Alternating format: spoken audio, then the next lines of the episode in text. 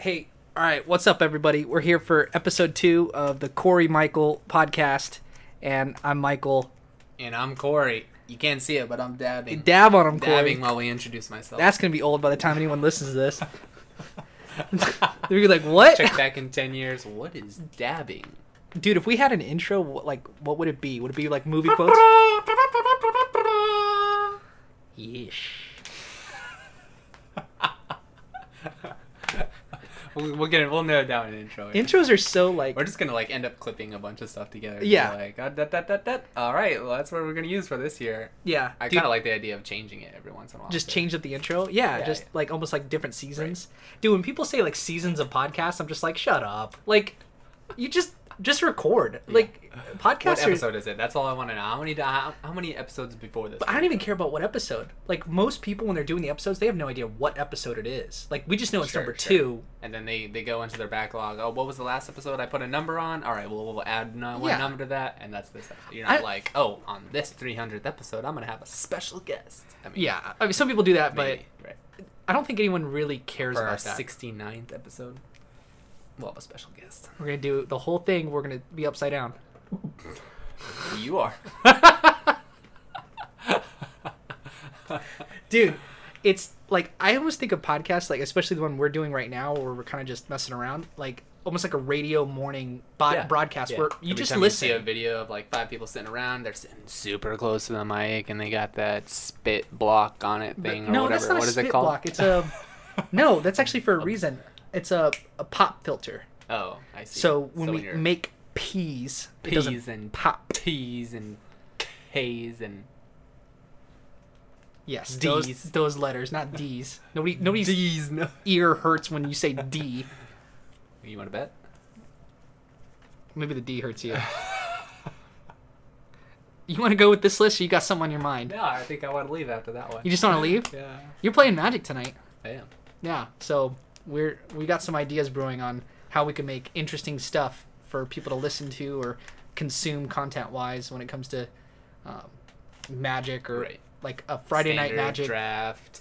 I think the other formats we're not really familiar enough with to No. give any There's like. people been playing Modern Yeah. for years that Right. like We've only been playing standard for two years now, so yeah yeah as of this month actually. Well, I have. You, you can say I go on and off. one year. yeah one year Ish. total of the last two years I've probably played 12 months. Yeah, No, I've I've almost always stayed online true. like playing arena. Right. Dude, a lot. Do, are you worried about? Uh, we're gonna lose a lot of listeners just by talking about magic on our deviations or our. Eh, whatever. Just bear with us for the next. Bear with us Five for five minutes. minutes. We'll get just skip ahead, scrub ahead, scrub ahead, scrub. Um, dude, uh, like they're losing paper magic players because a lot of people are dropping. Like friends that we know. Like I think of three people, like Al, Anthony, myself, a couple other players. Nick Melee for a while. Um, we're just dropping last names Yeah. like it's hot. But I don't. I don't think we can chalk that up necessarily to just arena, though. I think that is all going to be kind of a personal decision that you make. Like I don't have time to involve or them saying I don't have time to you know lay this deck out in paper, buy the cards, play test with my friends, and then show up to an FNM and spend you know six seven hours. Like if I show up tonight Yeah. at seven o'clock, it's seven to at You're going till one. at least one just to play the first five six rounds Yeah. and then if we end up playing it out which our store is competitive so that usually tends to happen and so we have to play those last three rounds Yeah. um, and they have no time limit so you can play as slow as you want but you know it can go to like three four in the morning you get players eventually being like ah, i'm not sure i want to play this anymore i kind of want to go home and, and do my own thing but you know it's a significant time investment for your friday night and some players just don't want to put that that effort in, and especially if you're only playing on Fridays and you're not playing in other turn in other local tournaments at different stores on different days of the week, then you're not getting the maximum value out of that paper. So most players are making that decision of saying, I'm going to invest my time into arena. I'm going to play an arena because it's accessible Super easy. to me. Yeah, you like just a game takes 20 minutes Yeah, exactly. to play Exactly. what would take an hour There's in paper. no shuffling. There's no deck construction. There's no, you know, all of that, all the little things that happen while you're sitting across from you someone. know, yeah, yeah, yeah. yeah. Trying to figure out board state, but you you literally hover your mouse over it and it tells you everything. It shuffles the deck for you. You know, you type in the name of the card that you want for for granted and all that stuff. Yes. So. Yeah. And I I was just going to ask the question: Do you think there's like a possibility of cannibalization of Magic has, as a business, made an online product that might be interfering with their paper cards card sales, and you know, anytime you make a, a business, you want to have two products going simultaneously. You want them not to hurt each other. Yeah, not to overlap. Yeah. Exactly. Do you think that there's been cannibalization? I think about these things. I'm Um, yes and no. I feel like there's players aren't playing. this uh, the amount of players that were playing paper that are now playing arena is probably not as large of a number as the players they've that are playing arena that Yeah. want to try and play in pa- paper. And Absolutely. Wizards of the Coast is garnering all that money. All Yeah. the money that you put into arena and then now you're going to go buy the paper product, they still get their money on that. And the players who are no longer playing paper are putting the same amount of money that they were putting into paper now into arena in Yeah. order to get their collection or to buy gems or you know to do the the events and stuff like that. You know, another thing I thought of is that imagine all the players that are not playing Hearthstone anymore because they Magic now has an arena online. right. Like I st- I have not spent money on Hearthstone in years. Yeah. Because you And- found a, the better the better card game. Yeah, because I found the better- Exactly. I'm, I'm interested. I've always been interested in card games. Right. And then Magic just didn't have that atmosphere online. Magic Online a little bit. Um, but then once they came with Arena, it's like I'm not I'm not ever gonna buy a pack of Hearthstone probably ever again. Yeah, I think it's more arena cannibalized the Hearthstone community more than it did the paper magic Yeah. community. Yeah, yeah. yeah. So then Yeah. they just needed a digital product that worked, Right. and they found it, Right. and that's the gain in that is way MTGO better. was okay, but MTGO is still going strong. Like It's if I like go old. into the Magic streams, there's still people playing Modern and and uh, what's the other thing? The draft thing. Uh, like limited for uh, cube. Cube. Yeah. yeah. Cube is fun. I did a modern cube, and I'm not a modern player, and I did like I went.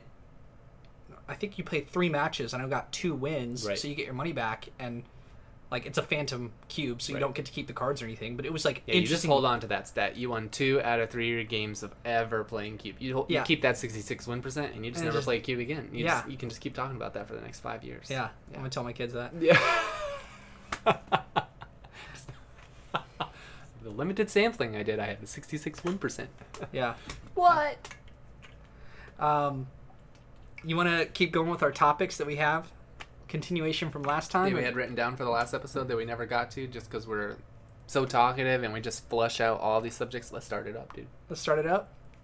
Item number one. Dude, we're not putting intros in these. This, we think it's a I just imagine the video version on YouTube. You just have this spinning little title that shows up, and then five seconds later it disappears because we don't. We're off on a tangent already. I don't want this organized Too much nonsense. pressure, dude. Dude, we're not even wearing pants What- right now.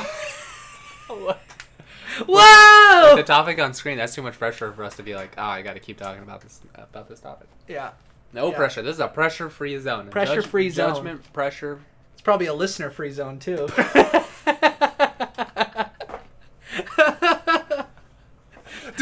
Why don't they like us, Corey? Definitely need that soundboard. Dude. Do we- I- I I'm, I'm ready it- for it. Just pressing buttons over here. oh, dude. Or audience laughs. Dude, I heard an interesting uh, thing about all the audience laughs that you hear on, on, On sitcoms and all stuff. sitcoms in the '90s is all fake. it's all well, it's not all. Well, yeah, it's fake. But, You know, they filmed it in front of studio audience, and they mix in the the laugh the laugh track.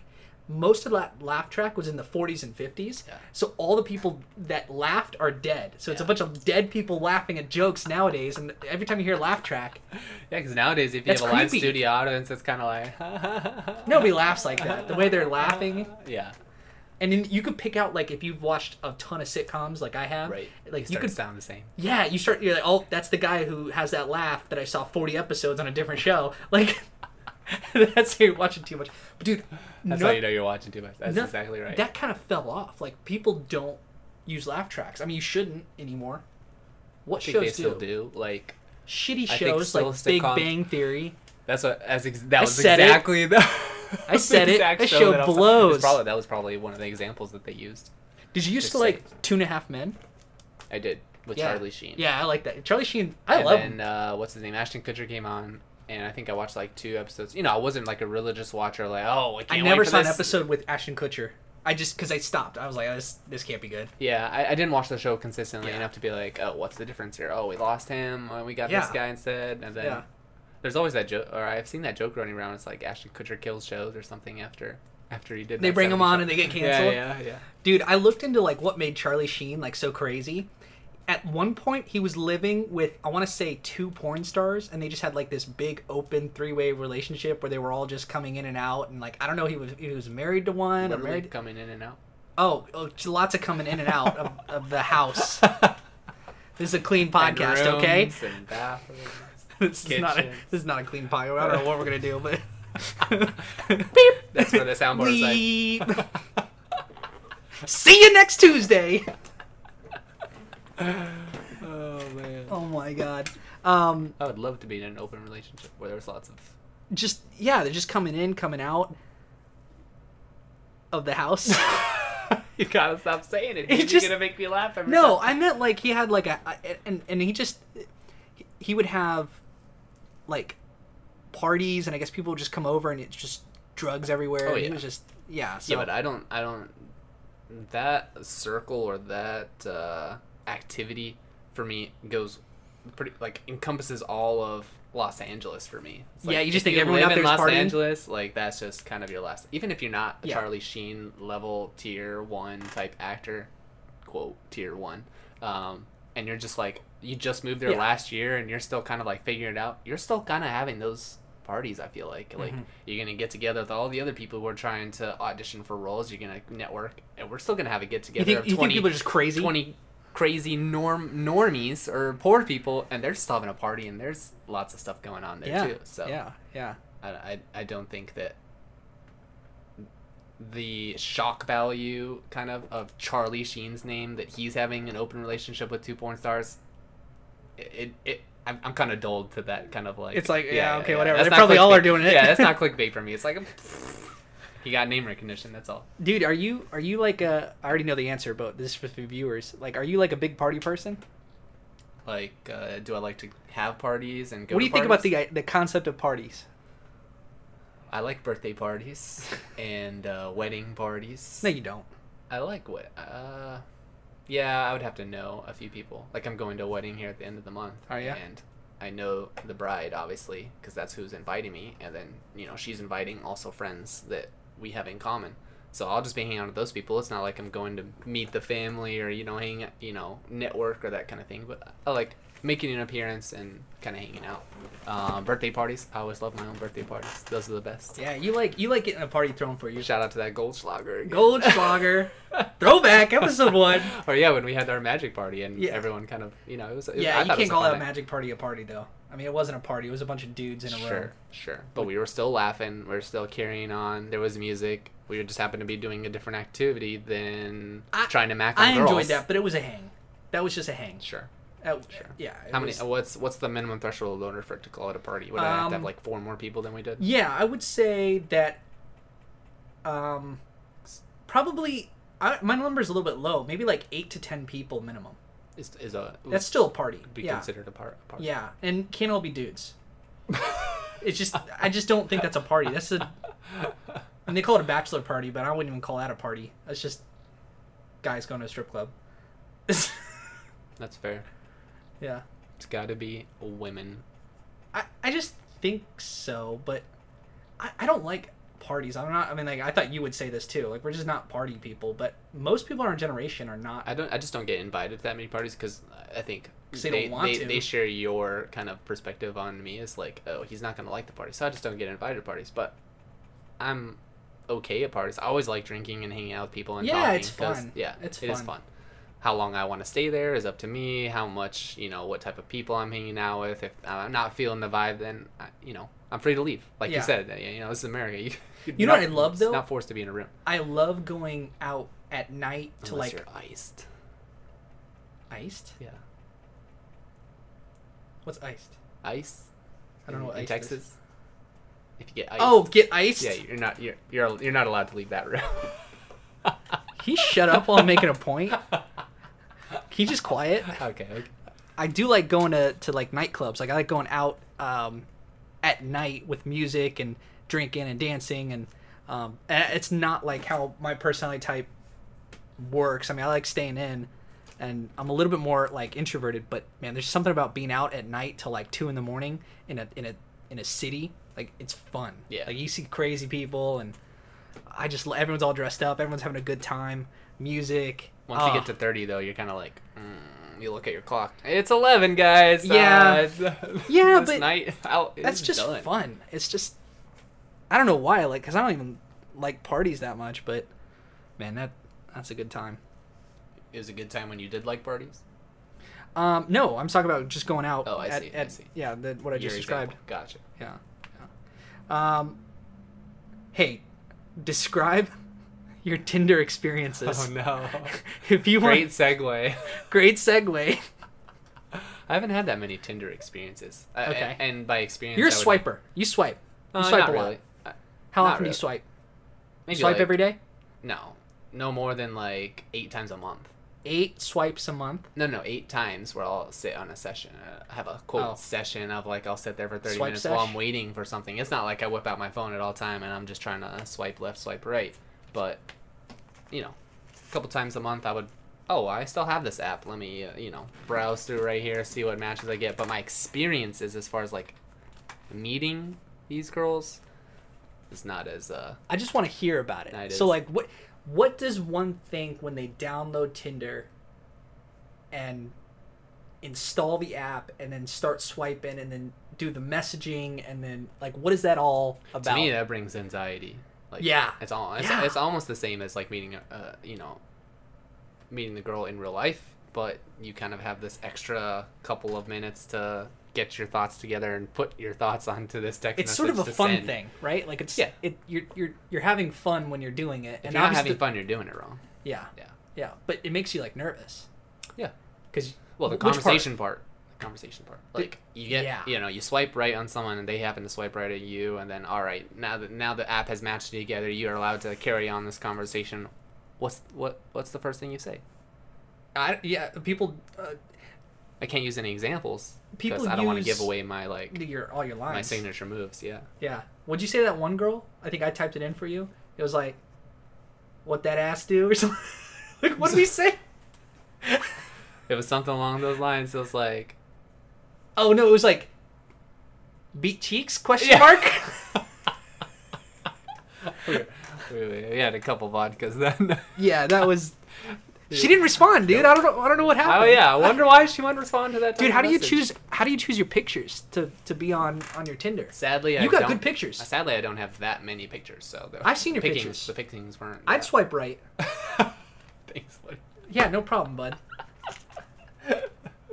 I, I actually don't have that many pictures that it's like a clear picture of me that I'm doing an activity or whatever. Most of these females have like, oh yeah, I was at the beach and one of my friends just took a picture for me. There's a formula, while I'm right? posed. There's there's a formula where it's like the first one's the face or like a, a, the, the the attractive one, whatever it is, whether it's your face, and then there's got to be a body shot, and then there's got to be like so you show people that you're not fat, right? That's part of the formula. Or and then the next picture What somewhere about all along the the line. chubby chasers? Well, that's a whole different thing. That's God bless them. All right, we'll move on. I'm just glad that people are into whatever they're into. Yeah. I'm happy for God bless variety. you. Really gonna put? You really gonna open I'm your sorry, I'm fucking sorry, I'm sorry. donuts on the I'm mic? snacking while we're talking, dude. It's like the worst thing to do is eat on a podcast. Really? I'm so disgusted with you. So is every viewer. We don't have any viewers. You're right. Never mind. Eat away. Enjoy yourself. We don't have any viewers, dude. I can do whatever I want right now. We're not. Episode Have, thirty, when you whine at me, maybe I'll maybe I'll take it. you consider it. We just lost a thousand viewers. They just dropped us. No, the viewers will ask a lot about me. Like, what this? What is this? What is this handsome gentleman in my ear? Nobody knows what you. Actually, we actually we took a picture and we have it on Oh, is the it video. on? It's on there now. So So, the people people know what we look like. Okay. I'm on the left. You're on the right. I have like a stupid ass face, dude. I don't mind. We're, yeah, we're well, doing we took it. a stupid ass picture. We were like, yeah. what? What can we do that What's takes low effort? what can we do in one minute? We drove hundred miles away to No, take that we- picture. uh, my my train of thought is gonna get derailed here.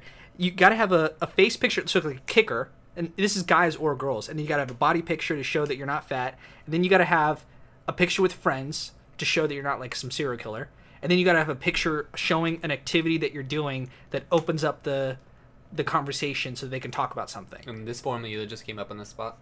No, I've heard this somewhere. Oh, really? Yeah, yeah, like- or like this is just what people talk about. Like you read it, like Reddit comments and stuff. Right. I like going on the Tinder Formulas subreddit. for success. yeah, but Best photo. but that's what people do. First. That's true.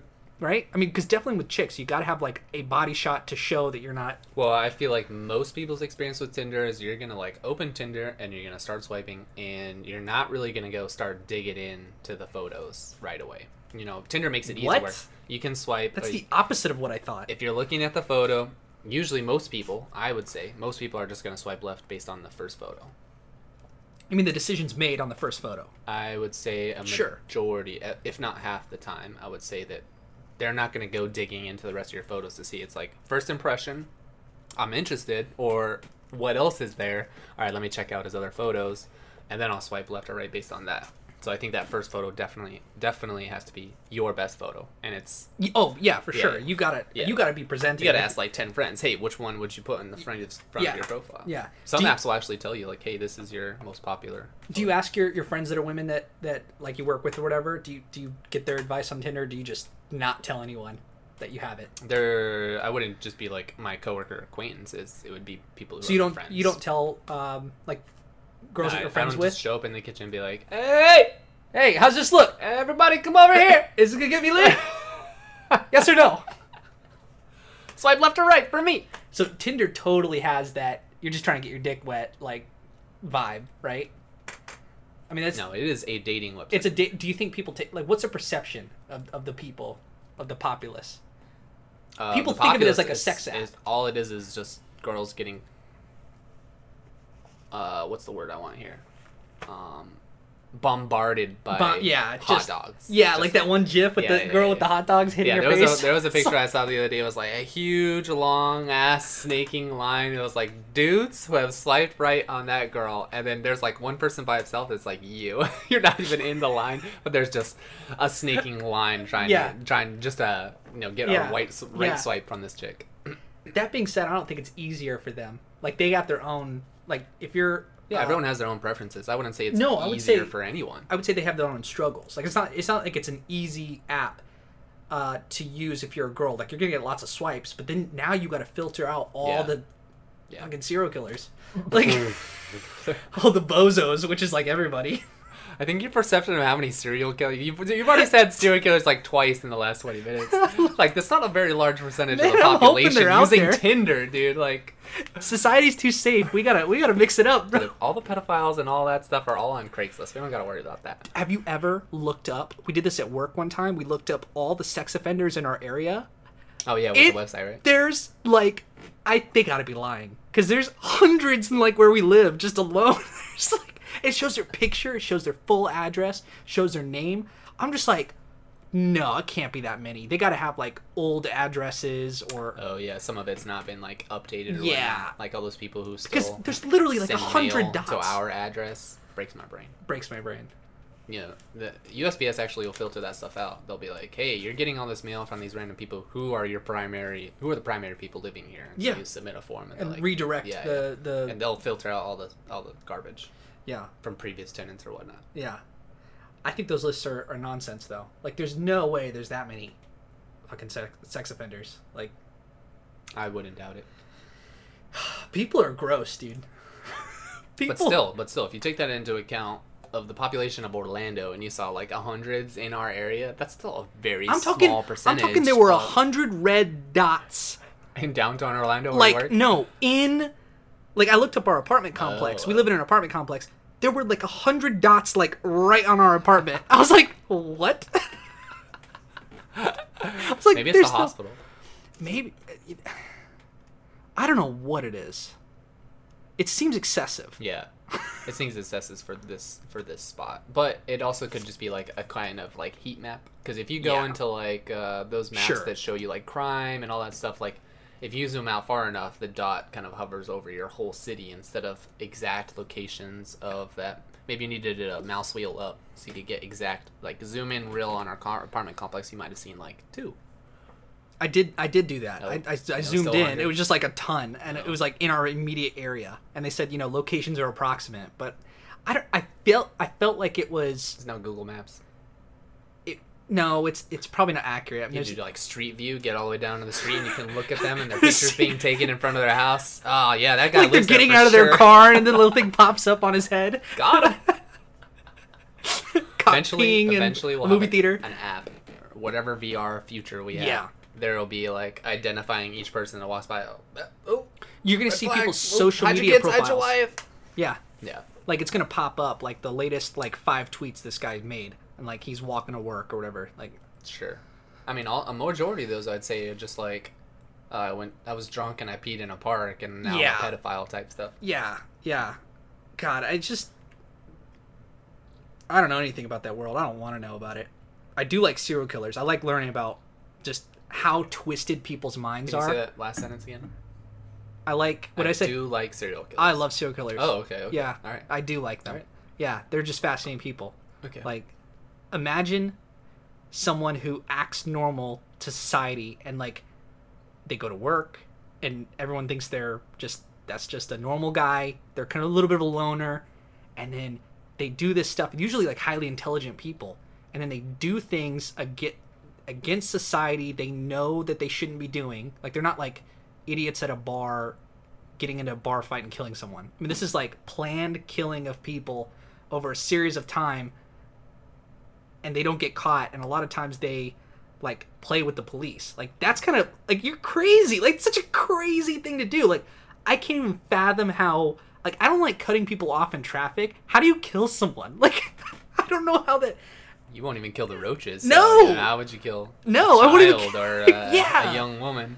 oh, it's just obviously it's very dark, and I I have this like uh bright-eyed like mystery book view on this. Like oh this this isn't real. This is kind of an entertaining subreddit to go down or This can't be whatever. real. yeah this can't be real. You watch mindhunter and Hmm. they talk about serial killers and it's like no that shit's so fascinating. It's like there's monsters out there. There's people that hide it real well. My favorite show about serial killers has been um, True Detective. true detective okay the yeah. first season with Woody Harrelson and uh, yeah. and uh, what's Uh, his name? um we'll get it Yeah, we'll get it um Matthew McConaughey. matthew mcconaughey this is a good. That's a good duo. that reminded me But- of magic mike That's not. Oh, it is Matthew McConaughey. Yeah, he's I was thinking Magic Mike of Channing Tatum. So i love channing tatum you love a lot of things, don't you? yeah You. That's a strong word that you throw around. So I let's just go. throw Let's, let's tie that back into Tinder. Do you think you can find? uh You think you can find true love on Tinder? i'm sure people have i mean you hear people uh, uh, you don't hear about it you read it you read about it on subreddits or whatever that um, people got married on tinder Success stories. Yeah. yeah but i think majority of tinder get-togethers are a failure by 99% I wouldn't put it that high. okay, I wouldn't I'm say exaggerating I wouldn't say it's a failure either, because Sure. I would deem a success being even meeting up with a person. Hey, we had a great conversation and we talked, and then when we finally met up in a public place where we're gonna do an activity or just have a drink or whatever. If you find out, you know, and it took an hour, two hours to find out, oh, that wasn't really a great match. That's still a success. Like you kind Yeah, of like you're right. weeded out what you weren't looking for. You're able to, you know, restructure what you are looking for, or what the the signs that a profile can give you. So, and it's, it's got to be better than just finding someone at a bar well, yeah, you're 'Cause you're- definitely you're exposed to way it. way more people. Like you're not gonna always be at the same bar as the same person, or if you bounce around to bars, that's not very cost effective either. And Yeah. you otherwise you're drinking by yourself unless you're like hyper social. And most people are not hyper social. Like I'm No. gonna show up to a bar and just talk to whoever. It's kind of like I'm going with a group of friends to a bar, and we met these other two, three people, and then you kind of have like that that group chemistry. But I don't think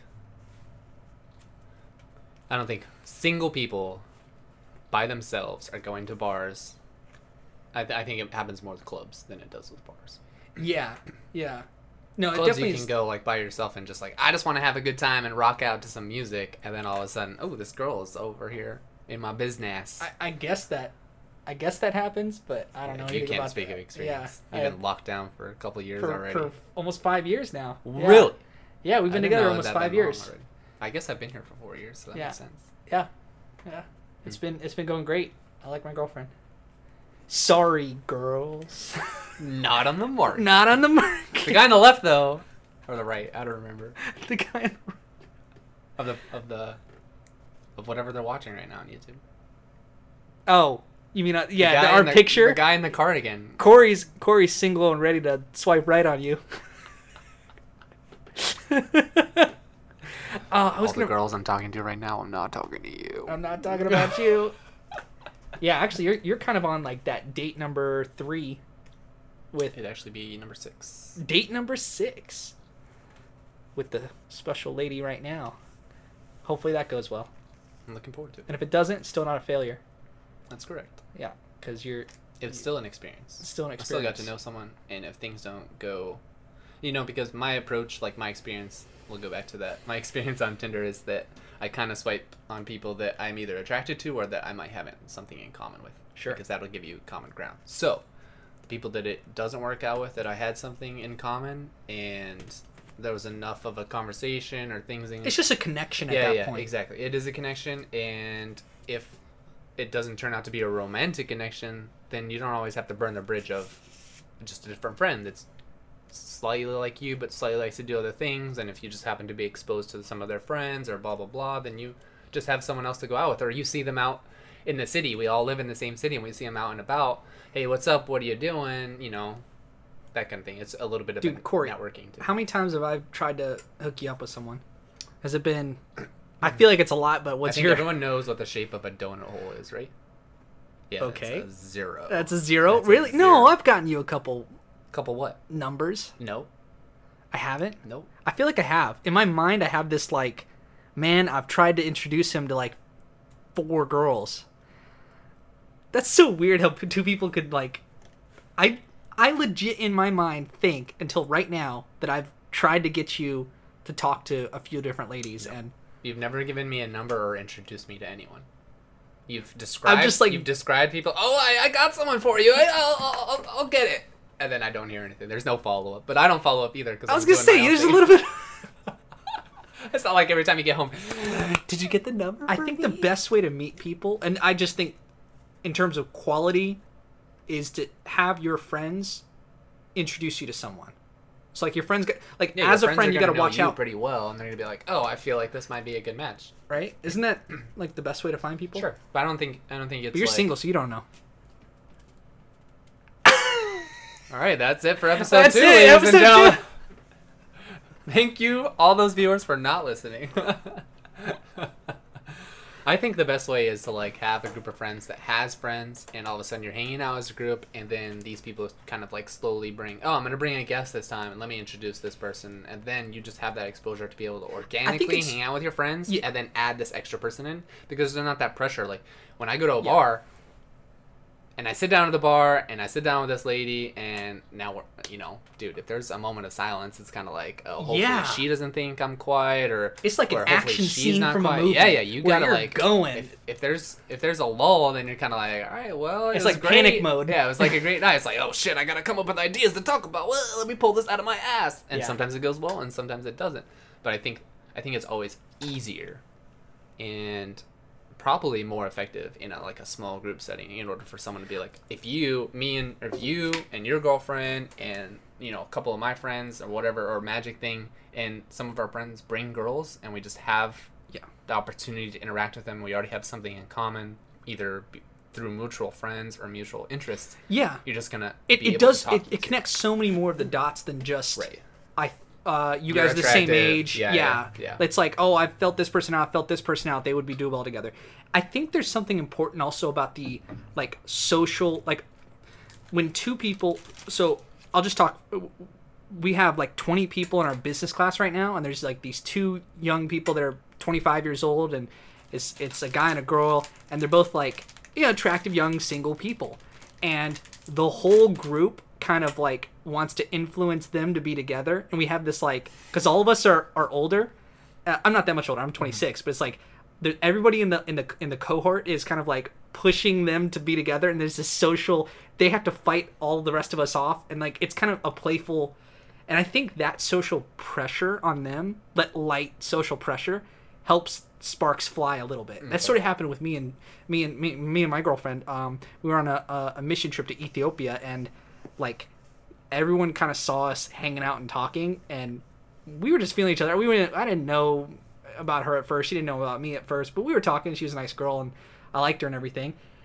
But you get that people like joking with and like they would save two seats together so both of us could sit down and it's like okay i guess we're sitting next In to each other yes i loved it like and this was this was it was really so they did intense. all your work for you, dude. That's no they cheating. they help it along and i did all the work and she did all the work and okay.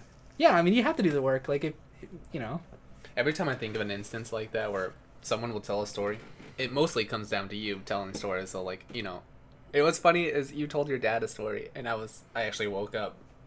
I don't know because someone like banged on the bathroom door or something and I woke up and I heard you telling this story.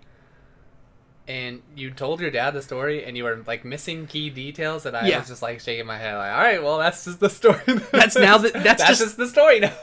I was like the the key so what are details you describing kind- you're describing what- like how people tell stories and then all of a sudden they just Yeah, leave out so and much I stuff always like imagine in my head like I can't wait for like time travel to just go back and be like, let's wait. That's witness. not what- how it happened at witness all. What actually happened? Oh, that's those are the details that are missing. I think are, people m- remember stuff through emotion. Like they they Oh, don't. yeah. Rem- none of us are good about m- m- memorizing the facts or even what we saw. It's how you felt. It's like Right. because I don't even remember a lot of things from that Ethiopia trip, but I remember how I felt in certain instances, and like that's colored the scene and. When I, when I speak it back, it's not that I'm lying or making up stuff. Right, right. Although there's an element of that too, because you want to exaggerate to make it make it because it's fun. Because Yeah, yeah. it it's more fun than, than the truth. We're not writing a report here Mm-hmm. about you know like documenting what happened. We are Dude, we're trying to get the facts about Michael's early No, love life. we're- that's what we want on paper. no, we're communicating our, our feelings and emotions, and that's that's how life is. That's If and when you guys get married and you want me to do like the toast or whatever, I'm gonna I'm gonna start with like bullet points. Michael, blah blah blah, and then blah blah blah, and then I'm gonna make it like ten minutes, and you're gonna just gonna be like your head in your hands, Yeah. like why? yeah, like oh geez, It's recorded. I should have chosen They'll Henry. show on your wedding DVD in ten years. Be like, yeah, that that idiot. Um, yeah, I know. Like, I think that's, but everyone sort of does that when they're telling a story. Sure. And I think that's a good storyteller is able to paint the picture and make you feel how they were feeling at that point and with their words. They're able to. Um, I think I've told good stories in the past, and I think I've not told good stories. And the times I did tell good stories was always communicating that emotion, how I felt at that moment to get you, and you just get it. Like a funny part, you could see why I thought that was so funny. And uh, I don't know if, like, have you heard of people that are like maybe at work or something, just Oh, good I storytellers? I'm, I'm a bad storyteller. Yeah, I tend to get hung up on the little things. So it's funny that you think like most people would tell stories about the stuff that they emotions or the stuff that they kind of remember. Like I tend to remember too much and then I'm focused on the like little details that I think are funny just because I was there and Yeah. that was what I experienced and I'm not good at uh, maybe I'm probably not good at like telling the story through the emotions that I felt at that time. I'm more focused on let me give you the details and let's see what you emotions you would have felt. But you're not there, so that kind of like loses some of its like allure, I guess. it's like, the worst when you're telling a story and then you could see someone else's attention just like falling away, Sap out. and you're just like, okay, I'll be quiet. I usually just walk away at that point. yeah, Cut my losses. yeah. But you're not an over talker. No, I'm not. I I am. I will talk. Oh, like, I'll talk past the point of I'm surprised within ten years that I haven't had like we haven't come up with like a signal for me to be like for Well, me to give you to be like, I've already heard this story before. Well, because I'm I'm I've gotten good, but you have to if you're gonna be a talker, Yeah. in order to have anybody stand you, you got to be real sensitive to. All right, cool. I'm gonna go away, or I'm gonna stop right now, or I'm gonna give you the signal that you can leave. Like here's an exit. You know, uh, I say a key factor of a bad story is people who don't have like good social cues. Like, Yeah. you're not able to pick on on someone who's like lost interest or no longer saying like cool or yeah uh-huh, or what you know, giving you any feedback. So many people when we go play cards on Friday night. You go outside, everyone lights up a cigarette, you're all standing around. People tell you the story and it's Oh, so they're lost. boring. Yeah. And it's so it's like dude great. I, and i'm looking away my back i'm turning away from them and they're just talking and talking and i just like how do i disengage with you? You just got to be direct with these people. Uh, it's great dude. I'm actually gonna just enjoy the silence. Yeah, yeah, yeah. No, it's tough for that type of crowd to actually be comfortable in silence. yeah. Like I feel like yeah. that kind of like tough for everybody to be in, uh, uh, comfortable with silence though. Sure, maybe it is something learned and I just have a little bit because maybe I'm a little bit more introverted than most people is that I've always found that to be like just fine. Like one of my favorite moments is like driving in a car with the windows down and there's that's not necessarily silence, but there's no the the passengers don't have to be talking to me in order for me to be enjoying the drive, and I, I like that kind of like zen feeling of like windows down, hair through or air through your hair, wind through your hair, and you know you can be playing music or whatever, but it doesn't there doesn't always have to be that conversation like oh we got to be talking about something, and that goes back to like the date stuff like these people who don't know how to not to shut the fuck up you know they're not uh, you're, you're not gonna get a good connection with a person who's like uh, oh well this guy's whatever he's talking about is mad boring i'm out of here. Or the girls who are gonna be pretty nice and like try to blah blah blah and you get to the end and they want oh that things went great. Like i've had experience where i went out with this girl and we had a lot in common. She was a gamer too. She was i don't remember if she was like designing games or production but she was in like the gaming industry. And uh, she was tall physically attracted to to me and I thought I was to her and we had this great time and we went and played pool and we were talking and we had drinks blah blah blah and we said goodbye for the night. And like two days later she's like yeah it, you know I don't think I think we just remain friends. And I followed up with like oh okay no worries like that's cool I thought we had a great time you know and for me I kind of asked like oh well what were some was it was there a red flag like is there anything you yeah can tell me give me the give me the yeah give me some feedback Yeah. you know what what what turned you away or what was the red flag is the word is the phrase that i use red Yeah. flag being like oh that's something that i don't want. that was the point that i and she didn't disengaged yeah she didn't give me anything she didn't even generalize. She wasn't even like vague about it. She just gave me no, oh no it wasn't anything in particular. No you know that's it's a hard question to ask Yeah, someone because it's like what are they supposed to answer yeah what am i put yeah. Well i feel like if you're honest people would answer you and that's what you want right. And i don't think she was trying to be dishonest but No. she probably couldn't put her finger on it. It was just something that she wasn't interested it was just a small detail Yeah. and it was possible that she was like oh maybe i don't want to give this detail to this person because didn't might you yeah it might upset him or Yeah. you know i don't want this drama blah blah blah Yeah, but that's also why you asked so that you could get that, and you're sort of signaling, "I'm okay with whatever answer. Just tell me." You know, And that's a product of our like society this day and age is like i need feedback give me reviews how many stars did it get what's your opinion on blah blah Yeah. it's like just She fucking try it on your own like just try your own you experience anything. yeah, she doesn't. yeah. She doesn't. She doesn't have to. She could just Right. say exactly what she did, Right. and that's that. Yeah. And and you gotta it's, live with it's it. like it was 50 years ago. You, it was you thought it was a great date, and you try to call, and no one answers the phone. Yeah. not a real number. She gave me a fake number. yeah, yeah. Oh man, I was gonna say something about meeting people. I I think it's just a big point of conversation is people get caught up in themselves. They get so like uncomfortable with their own. Are my stories good enough? Am I, is my conversation good enough? Is she feeling comfortable? That you over talk through the silences that would be normal and natural. Like a good silence is good that two people can just look at each other and you know if it's your first date there's not going to be but there might be five seconds of silence and that's important to, to have and i think that's an art that almost i mean very few less than 10% of people who are conversational like less than 10% of people in general can can do that like it's just a very low utilized skill Of being able to recognize when silence is okay or when it's necessary sometimes. Yeah, it actually can make the both parties feel more comfortable than filling the void to so that we don't have a chance to rest and realize that this is awkward. It's like like I told my little brother this cuz he's like at the time he was like 16 talking to other 16-year-old girls just trying to That's what you think. They're 16 year old Yeah, he's probably like getting the other 20-year-olds and then No, I have no idea.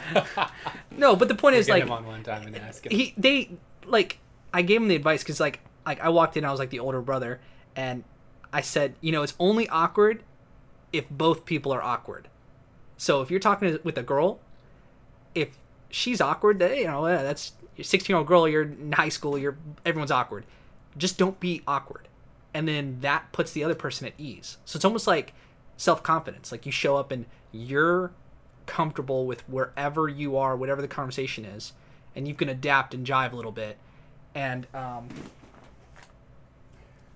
Speaking of the devil, hey, babe, you're gonna answer. hey, I'm we're doing a podcast with with Corey right now. Sorry. Okay. Hey, te amo. Uh, okay. Te amo. All right. Corey says te amo too. All right. Okay. Our voice is too squeaky to put on a podcast. Jolie, I do not condone. I do words. not. condone. I never said that was okay to say. You didn't run that by me. it's okay. we We'll edit it in post. we don't edit anything. We don't edit. That's sneaking in there. Raw. She'll find it in four years. Give it to him raw. Um, what was I saying before I got rudely interrupted? Oh, it's I I, I thought that I thought that was a, an important point, and I feel like once I learned that myself and then started practicing that, that got me really far ahead with people on a one-on-one basis, and it got me really far ahead talking to women that or girls at the time. You should have asked her while she was on the phone. I was thinking in my head. I was like, I wonder if I've- she would give talked you, about that. wonder if she would give you like a hall pass, like that movie, where you just get like a weekend to kind of, you know, you're not going out to frolic, but you can go on these Tinder dates and just like have your experience. I'll be the guy like You know, in I the hoodie brought up- watching. I and you brought got up- you're mic'd up so we can get some experience. Like, all right, what's Michael's experience on the Tinder date? Yeah, the Tinder yeah. community. Yeah. Like it's like sharpening your conversation sword skills. It's like you want to make sure that you're sharp. Does he still have it on this episode? Dude, it's I you know, we brought up that idea with her. Um what if I made a Tinder profile with myself and any girls that swipe right, she could take the phone and talk to them. And she was like, "No, why would I want to Yeah, talk to them? Yeah, why I would that's stupid." I was like, "Oh, okay." Would you uh, reverse this, the Yeah? right there? You would want to talk to the dudes that Yes! right? Could you imagine? You just like talking to dudes, don't you? No. There's an app for that. Th- yeah, there is. Yeah. Dude, STD rates have gone up. I think it's because of Grindr. Bold claim of the Bold year. Bold claim of the year. About that time. Some article came out that said that recently, and I was like, I was thinking in my head, I was like, good. That means more people are having sex our age because people do not do that. That is an '80s, '90s thing. Yeah, statistics, statistics has it down, right? Like they were Oh. not or not Oh, even not even close or like half or something. Like oh, that? we're not. We are not boinking like the boomers did. We're.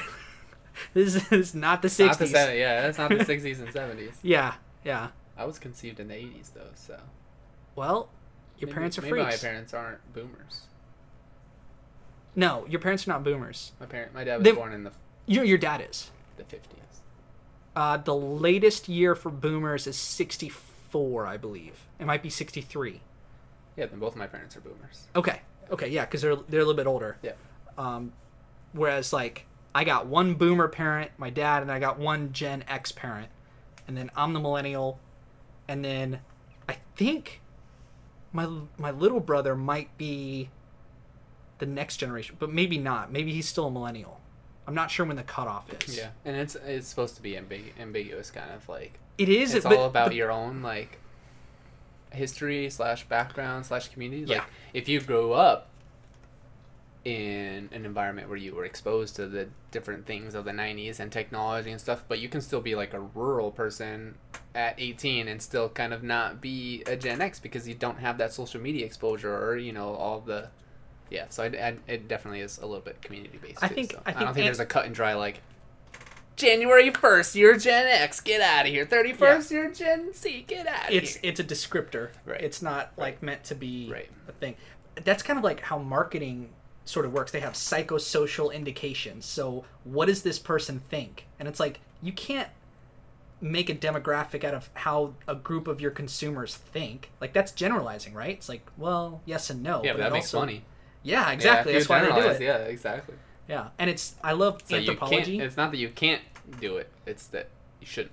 Well, you, you shouldn't generalize. That's what they actually taught us in, in in marketing class is that people say demographics and they think of who the target is and what their attributes about them. It's like that's the wrong way to go about it. It's it, you got to back up first and say what is the total poss- possible segmentation of who would be buying our product like all the people that walk through Walmart. Okay, that's who you're going for broadly. Then zero in on onto the circle. Whereas people start in the middle of the bullseye and they go, I'm doing Kathy, a mom, 45, three kids, w- walks through Walmart. She's five foot six, so she sees this product on this shelf. It's like, no, you're starting from way too in. You got to start with who needs to buy shampoo? Okay, Everyone. everyone, but who's to buy Who's actually this? gonna buy it? Yeah. Not the nerds. yeah yeah yeah and it's interesting how they how they actually market most of um underwear it, like boxers men's boxers is marketed towards women because women buy more men's underwear for men than men buy men's underwear For themselves. yeah yeah But so does that count moms buying underwear for their kids? sure yeah there's a whole there's a whole thing for targeting to moms and parents that go out and make the purchases Sure, but what if you're buying for your young adult child? Child, I mean. yeah Young adult kid. Young adult millennial that lives at home boy. yeah. Dude, a lot of people living at home. Yeah. You and me are, are like the rare ones. We're The the, lucky ones. I'd say. lucky Yeah. ones. No rules. Yeah, yeah, yeah. We can Yeah, have yeah. parties. We can have podcasts until two in the morning. Dude, you and me both stay in, and like an exciting night is having like a couple, drinks vodkas. That's it. a. Yeah, Jolie, come on out. Come on over, Jolie. Watch watch Blade with us. It's like a lot of partying going on oh, here. Oh, that movie hurt my eyes almost. Oh, no, it was awesome. Sure, it it's, awesome. a, it's a classic, but it hurts your it hurts your eyes sometimes to watch. no, I love the special effects were pretty good in that. I will love action movies from the '90s. Yeah, they're cheesier, they're, they look fake, but overall, it's pretty good. Yeah. Like the Matrix from 1999, Oh 1999, yeah. movie's fucking awesome. Yeah. Jurassic Park, everyone always talks about that one. yeah. They just everyone always talks about that one. They oh, the dinosaurs look so much better than Jurassic World. Uh, I wouldn't say that. Dude, you and me are gonna talk Bunch a lot haters. on this podcast about movies. I hope so. Yeah, yeah. I want to start a series possibly on YouTube that we talk about like just quick little episodes, maybe like 15 minutes on movies that you should have watched but you probably didn't see. So an example of this would be like King Arthur. So King Arthur, what's called? Legend of the Stone? Legend of the Sword. Legend of the Sword. That came out in 2017 Yeah.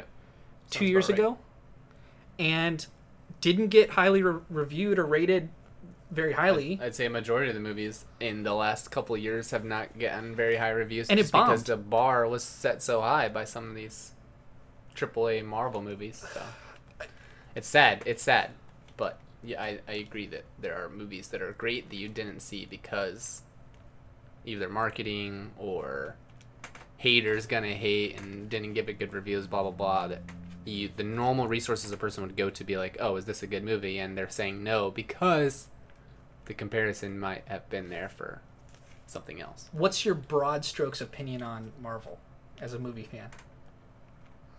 Of the MCU universe or the MC universe. Um, my broad stroke would say genius. Yeah, yeah, I'm actually a fan of it too. I like, I don't like every Marvel movie, obviously, and I think I think we're saturated in it. Not that we're saturated. There's an appropriate amount of movies because they keep selling out. So, almost by definition, Give the people what they want. Yeah. So I think overall it's a really good trend for the movie industry. And if I'm sick of it, but that's just a personal preference for me, so I don't go out see every movie. That's it. That's what you do. But overall, You're really, actually in the minority because most normies people, you know, I, I, I wouldn't say you're normal, but not even any close. do I have to beat you up on this podcast? Um, Do I have to that lay would be out? evidence. That would be evidence. So you you you, you choose the pros and cons. I can mute this mic within, within one second. Edit with the power of editing. We'll be back. I'm not coming back. All right, what's up? We're gonna wrap this episode up just solo. Corey's in the hospital. Cor- Corey's incapacitated.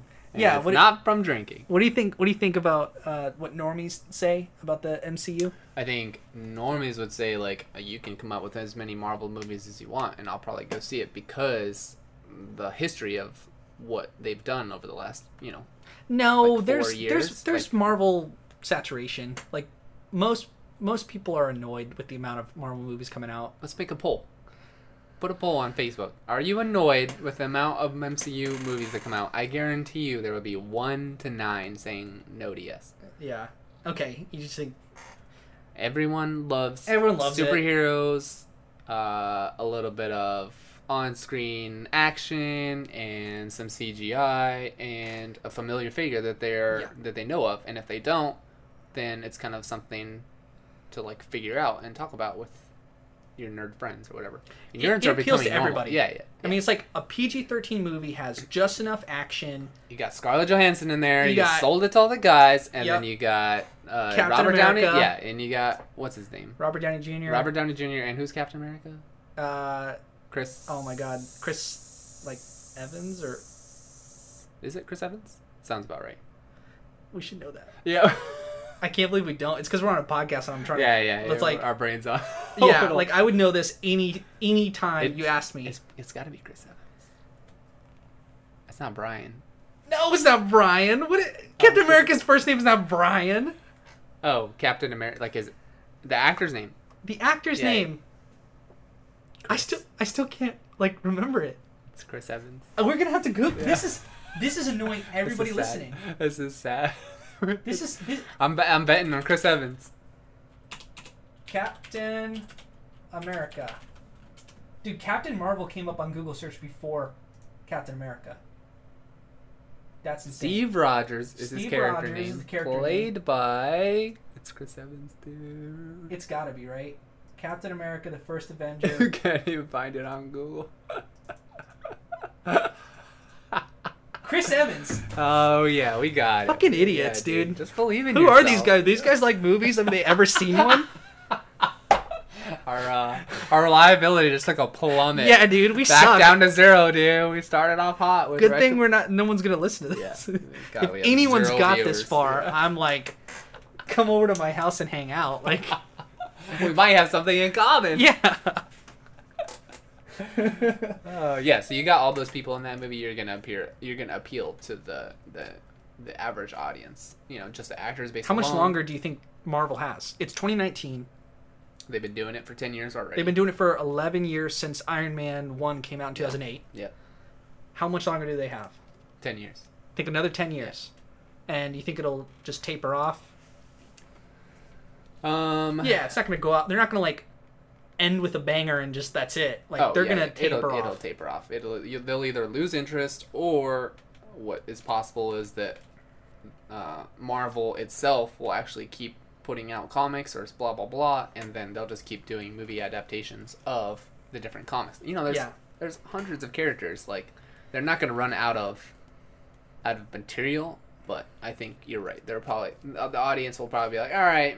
DC, can you give us something good or something? You know, I don't know. Were, were you ever like a comic book reader? Nope. I I never had a comic in my single life. I read um Oh, maybe I had one when I was like 19, 20. so no, I- 22. yeah, so- I, you just never like Yeah. bought comics. A lot more yeah, recently, I, yeah. I never bought I comics never either. bought comics. But I liked uh, graphic novels. You know, V for Vendetta, uh, Sandman, I was all about the words. Watchmen. I would just read books with a lot of words. But you're not a huge reader right now, would you Not say? Not anymore, but I was. Why Why don't you read anymore? Um, Everyone like- should read books. I like a different medium now, a little bit more than books. I like watching a show that's done well. I don't just binge whatever. I pick Yeah. and choose the show that I want to watch, and that's just sometimes the time that I have. You know, and between that and magic and playing a game or whatever, like there's just different mediums for me to get a story out of something of whatever I'm in, whatever I'm uh, consuming. Yeah, a book will really have to like interest me and be like, oh yeah, that comes highly recommended or blah blah blah. And I you're always giving me recommendations. I but love books. for me to actually sit down and be like, all right, this book is going to take me 10 hours. Is it going to be worth to like slog through this whole thing? It yes, it always is. Almost always is. Like if you're if you're reading reading a crappy book, like just put, it, down. or yeah. But reading is is at your pace, and it's so much deeper and better and hits more senses. Like a movie's pretty good, and they they've got the music and they've got the characters and You they've can do got 4D now in theaters where you can get spritzed by a little bit of the. water I in the hate 4D stuff. I don't like the creepy crawly little crap. stuff in the chairs. I don't like the stuff in the chairs. I don't like them spraying you. Yeah. I don't like stuff popping out and the 3D glasses and then you get jumped. Like I don't like any of that. Hmm. I don't like it one bit. Okay. I've never experienced it, but I, I don't like it either. I think I've been to like the Disney thing where they spray a little bit of water in one of the in Nope. the theaters, and I Yeah, was like, A Bug's Life. Fuck a Bug's Life. How about that? How about no? I'll That's the- stand out here on my It's a phone. classic '90s movie, dude. Don't hate on it. A Bug's Life. Yeah, yeah. Um, but no, I I always liked uh, like graphic novels, but never really like comic books. Okay. graphic novels, I like the the a little bit like Dark graphic novels, just a bunch of comic books put into one. No, no, graphic novels are like a totally different thing. Uh, graphic novels are like novel length, like they're like books. Sure, but you can take the 24 issues of a comic and put them together, and that would be a novel. Sure, There'd be enough length there for. Sure, but it's like a different thing, right? Like if you read through Watchmen or V for Vendetta, have you have you read through Watchmen? Mhm. The entire thing. Mhm. Wasn't that a totally different thing than like that? Didn't feel like a weekly issue coming out. I think that's initially how how they Sure. came out. looking forward to the new HBO Watchmen? Yes, yeah, I loved the movie. Yep. Did you like Watchmen the movie? I did. That's that- the first exposure I had to it before the. That's the no- best novel. trailer I've ever seen for a movie. Interesting. Yeah, yeah. They I don't watch trailers anymore. I don't. I don't watch trailers at all. I went in. I went into Joker blind. Yeah, you saw Joker, and I've not seen Joker at this point. This is the one with Joaquin. Jo- Joaquin Phoenix. Joaquin Phoenix. Joak Joachim Phoenix. Yeah, we'll put a we'll put a bookmark here because we're gonna come back to this on the next podcast. Hopefully, Okay. you've seen it by then. Absolutely, we'll watch Yeah. Joker. I'm gonna go see it tomorrow. Okay. Yeah, because Yeah.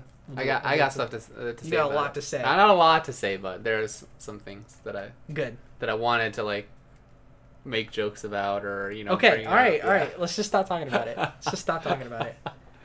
Um, Uh, primer. dude, Primer. I just books are like the they're just the best medium. It, it's a little hard. No, podcasts are the best medium. Podcasts are awesome. I love I love audio. Better than books. No, if you're trying to learn something, Learn Uh-oh. from the two of us. We'll we'll read it. we'll teach you everything. We'll read it and we'll give you hey, put that book down. give you the cliff notes on it. That's how I read books in high school. Just cliff notes. Cliff notes. Dude, I hated having to read a book in high school. Like just the fact that they wanted me to do it, I would like that's like my little middle finger, little sixth grade middle finger up in the air, going, uh, uh-uh, I'm spark notesing this. Like, and I would, I, I went back and read some of the some of the books. I love them now. Frankenstein is one of my all time favorite favorite books, and actually Frankenstein was like one of the only books that I actually read that was assigned. But all the other ones, uh, uh I'm not gonna read them. And then I would read them later, and they're good classic American literature. I, I think I, I think I got halfway through Frankenstein and um, It's the best. So good. yeah, I just got distracted or something. I never read it, but it was Yeah. for like an English class. It's hard to stay it. concentrated on stuff. Like I was, I was about to say that. Like if you're trying to read a book, like the amount of concentration it takes, you got to sit down. You got to for Phone's minutes. going off. Yeah. want something, some music playing. All your music playlist stopped. You gotta change that. Or if you're outside, oh, there's a fucking cloud overhead. Yeah, there's a lot. I mean, you you don't need a lot, I guess, to put a book down. My sunlight was interrupted, and now I got shade on my book. How am I gonna keep reading this? Yeah. Yeah, and um, and it's just it. They haven't gone away though. There's like some of the best books ever being written in the last couple years. In terms of, I'm talking about, you know, crap fantasy, sci-fi, fiction, all the trash that I read and am into. Not you know, the greatest Uh, books I, of all time I would say across the board, there are still quite a bit of books coming out for you know all subjects, not Yeah. just sci-fi, fantasy. You know, how-to books, history, I love it. All like all the different genres of a different book that you can read. There is just constant, constant bombardment. It's worse than I'd say it's worse than movies because it's so much easier to to write a book and just have it published and blah blah and get though? it out into the. Is it though? I guess It's- not. Huh? You can just take. You can just do like that one movie and just take your iPhone and record the whole movie. What was Uh, it called? Orange. Tangerine. Yeah. Tangerine is an awesome movie. I give it a six out of five. There's Just a shot on a on an shot on an iPhone. I love that movie so much. If that's that's movie if you haven't seen, you you should go see it. I saw it for the first time at That's the the next, Theater. That's a series that we're gonna start, dude. Don't Okay, so don't ruin it here. Prime, primer for that series. Well, we're priming people. It's an art house movie, a little bit. Sure. Okay, we'll talk about it more on I think most people are not gonna know what art house means. art house. People know what art house movies are. They know what independent films are. Sure, independent films. But Art house use art films. house. They're not gonna go to independent films. What's a synonym for independent films? Oh, art house films. I don't even know if I'm using that that Probably. terminology correct. Yeah, because what is an art Who's house? Who's using film? the right terminology? Who cares? if you if you give me a hard time, I'm gonna be like, I don't care. It's for the viewers, dude. Clarification. Clarification. The viewers of our one picture that we we don't have any viewers. we don't have any viewers. We don't have any listeners. We got two right here. We're listening. I'm listening to you, dude. I hear you, but I don't listen. I hear you, but I, yeah, I believe that. That's, I, I know. I've been I'm just waiting. I'm just queuing up the next thing I'm gonna talk about, not listening to you. You done talking about your Tinder experiences? yeah. How much do you think people hook up on Tinder? You think there's? I think. Do you think there's like this top 0.2 percent of people, like either attractive dudes, and probably the top, if they want to, 10 percent of women that are just out there, just get getting laid on off Tinder? There's got to be right. I think it's more than that. I think it's more than that. I'd say about. What percentage of dudes? I'd say about thirty-five percent of dudes. No are way. getting results. That's way high. That's I, And I'd oh, I said 0.2. forty percent of girls are getting results. if you want to go on Tinder to get laid, what percentage of those guys get laid? Somewhat regularly.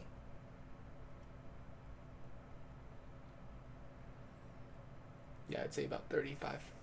You're, Thir- you're 30 so delusional. 30 to 35 percent. You're just so wrong. Dude, It's it two percent the max. top. The, what? yes. If a hundred dudes go on the app, thirty-five of them are not getting laid. Well, that assumes that there's equal distribution of We have such this is such a bullshit parameter. bad lookers to good lookers. Of a hundred of those varying throughout different degrees, and you do the same thing for women, varying throughout different degrees. I still think thirty-five to forty. you think if 30, we scale 30 to 35 down, of the guys and 35 to 40 of the girls are getting laid. So you think it's close to equivalent? Yeah. The girls that I'm talking only girls that want to hook up, which is probably very few. I mean, no, they're looking for a relationship Yeah. like like a normal Yeah, person. I'm taking that into account. If you had 100 girls that are got on Tinder in order to get some this weekend, yeah. How many of those? You think 40? Yeah. Could I agree with that. I think of those that want to there is a some percentage of chicks that are like, oh, "I can't get laid. I'm trying. Yeah. I'm putting pictures of my booty online. I can't get any. What? Yeah. What's happening?" Yeah. Like or, you know, I I agree with the 40%. With guys, there's no way it's 30%. There's no way about a third of guys that want to get laid on Tinder are getting laid on Tinder. There's no way. It's less than 1 out of 10. that's so depressing.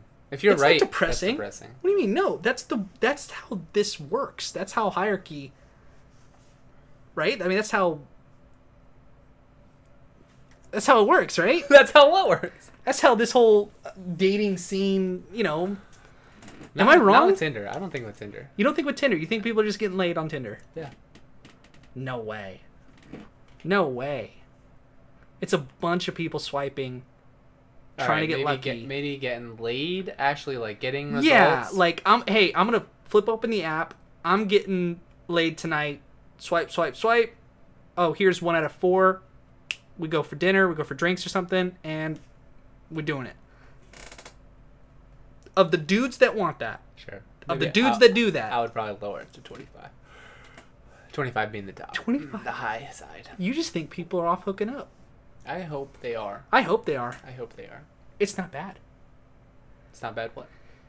So To oh, it's not a bad thing. Yeah. To be hooking up yeah, I think more people just outside of the marriage. what? What is this? What do you think this is 2019, dude. It's not 2050. Get outta anarchy? Anarchy out there. Oh my god, these Yeah, they should definitely be.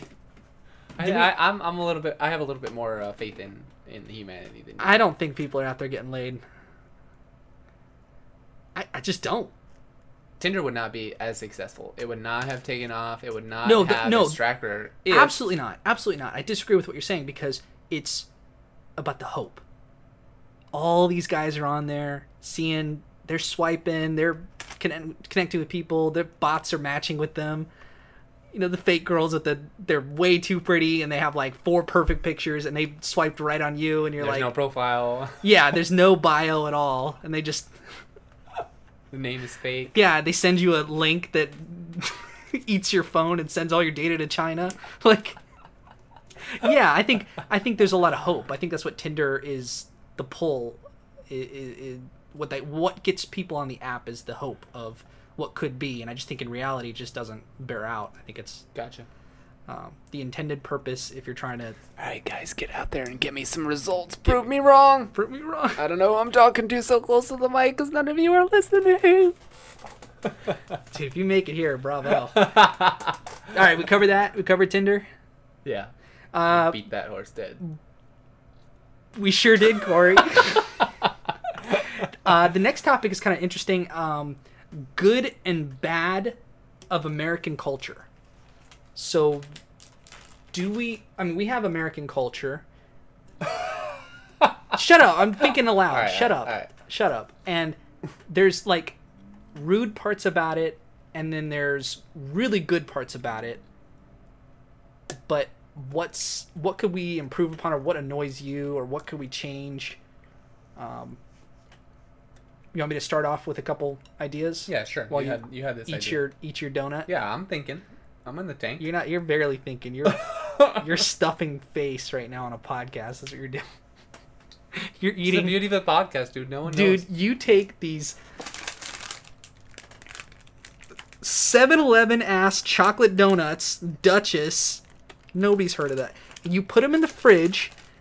These are from my nerd shop. Thank you very much. These are not They're gas station gas donuts. station donuts. They're gas station donuts. I know out of Little, Deb- Little I- Debbie you factory. you bought them at a comic book store because you're a dork, but you're eating gas station donuts that you think I'm gonna put them in the fridge and make them taste better, and then you open them up. Taste better. I just enjoy them more when they're a little chilled. It's like a nice glass of Chardonnay. It's better when it's chilled. You can drink it room temperature, but that's some shit Chardonnay, dude. I don't like Chardonnay. If way. this was wine, you would be drinking out of a box. That's that's That's true. yeah. I went to a farmer's market on Saturday. This guy. Farmers market is a good part of American culture. Moving on. I, sure, I can agree with that.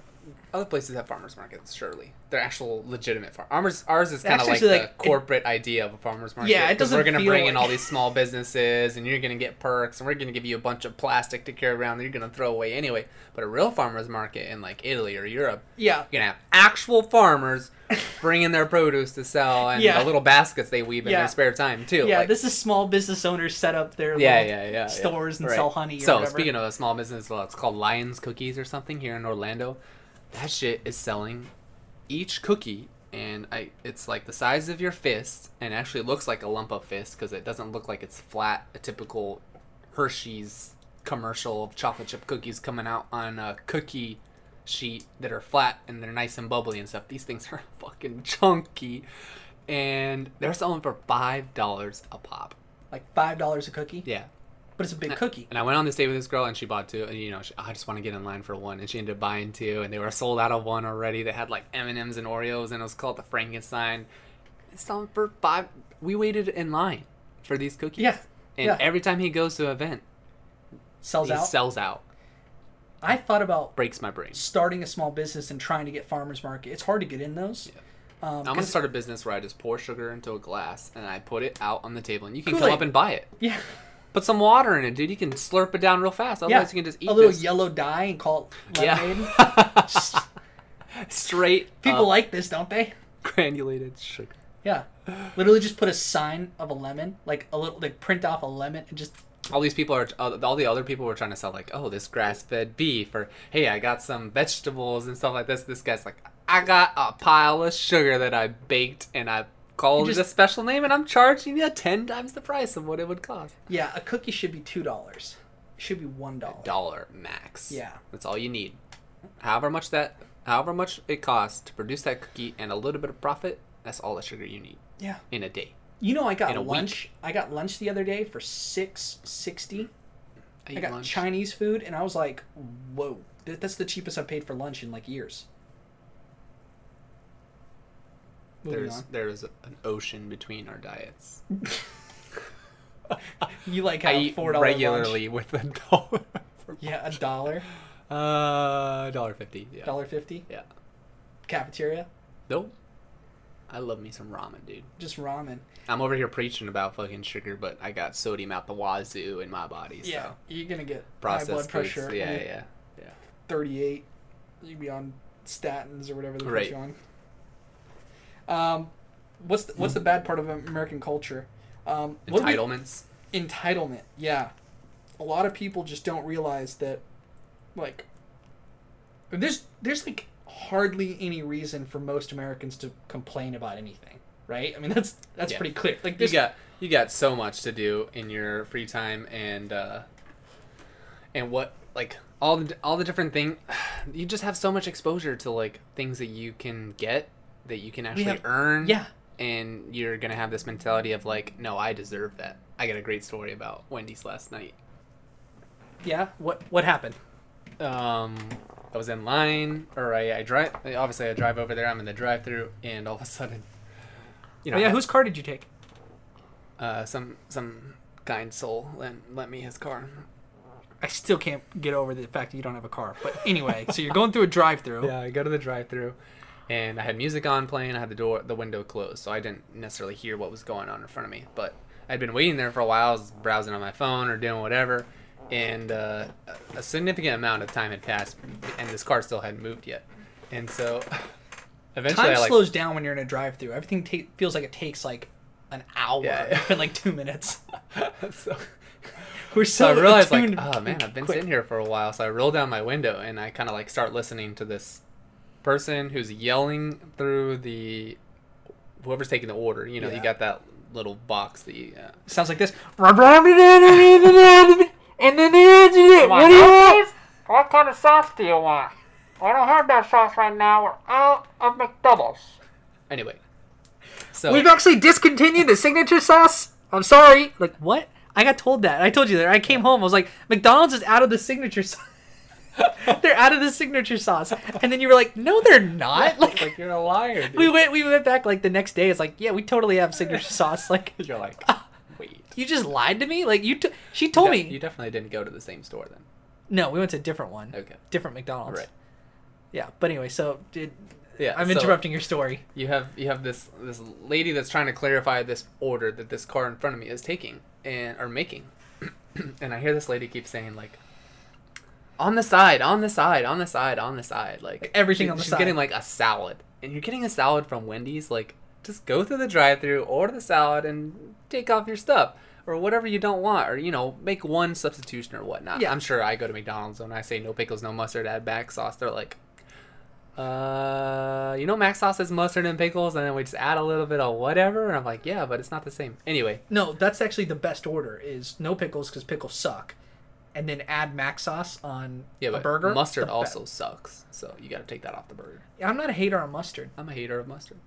I don't like mustard. You, you, you're just wrong. But go ahead.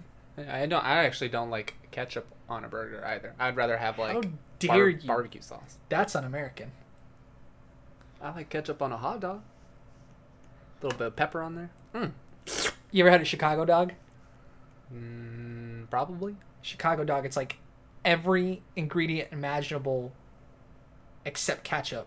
You're not supposed to put ketchup on hot dogs because that's for children. It, that's seriously. That's how they. You get I'm a like child when it comes to sports hot dogs. peppers, onions, relish, Um, you get a pickle on there. You get like spicy peppers. You get regular peppers. It's just all this good stuff. No ketchup. They'll look at you weird. You gotta like order it, walk away. What is it called? A Chicago dog? Yeah, Chicago dog. Well, most of the time, if you order a Chicago dog, you're not going to add anything to it, right? You're not going to be like Chicago dog with ketchup. Yeah, no, you don't say that. I'm sure You're not could allowed to that. buy here. I'm sure you could say that, but they You're just banned. yeah, they're like, oh, you're not from here. yeah, Uh, and this lady's just being ridiculous in the order. She's It, yeah, it, ridiculous was a good word too because she was like, "Yeah, let me get the salad. I want two salads, but one with romaine lettuce and one with Asiago cheese. And can I put the cheese on the side and the bacon on? Does it come with blah blah blah? Where do you think put you the are? avocado on the side?" I was like, I was just imagining the person taking the order be like, "Where am I gonna put all these side ingredients? What do you want them in? Like a little." Fries box or like what's going on I, I genuinely wanted to see what kind of bag was handed to this person after they paid and hey, girl, like, look in there for a Here's your salad, and you got like a whole party bag with all the individual ingredients individually wrapped up, ready for your salad. It's like, really? Sure, I understand it's 10 o'clock, but that's your own fault for missing the Publix line where you could have got the salad and made it your You damn can self. actually get what you want. Yeah, exactly. this- Yeah, and uh, so this lady finally gets through the line. It had been, you know, I saw. I, I guarantee you, it was at least like six Two hours? minutes. oh, okay. six minutes of after I pulled in behind this person before I got to the window. And I, I as I got to the window, I like kind of nobody said anything at the window. I was like, "Hey, do you need a few minutes?" and that's what I said. I was like, "Hey, do you want a few minutes to recover?" And she like busted out laughing. She's like, "Yes, thank Dude, you." that's the best when you make like people in their jobs laugh. Like, you ever made like servers laugh when Oh, you're? yeah. yeah. it's Oh, the best. You just make them. Uh, make I- them more comfortable, and that Yeah. and because they're comfortable with you, they're more likely to like come back and you know follow up with something that you needed or checking back on you that something you wanted or I thought you know instantly as I said it not that I wanted it but you know the fact that she knew I was waiting probably knew I was waiting behind this car waiting you could have been upset. That's the thing. yeah, yeah. You could have been I like, could "Hey, got some free food or something. Like, what the hell is taking so long? And I'm Yeah. sure everyone else behind me was like, "What the hell was taking so long?" Yeah. And and eventually, But so you I- addressed it and you did it in like a positive way, Yeah, and you yeah. made them laugh, and you, you kind of signaling like it was annoying, but I, I guess I don't mind. I not- understand where. Yeah, Yeah. If I had to take that order, I wouldn't have been excited to take the next order after that. I'd be like, All right, I'm done with this night. Yeah.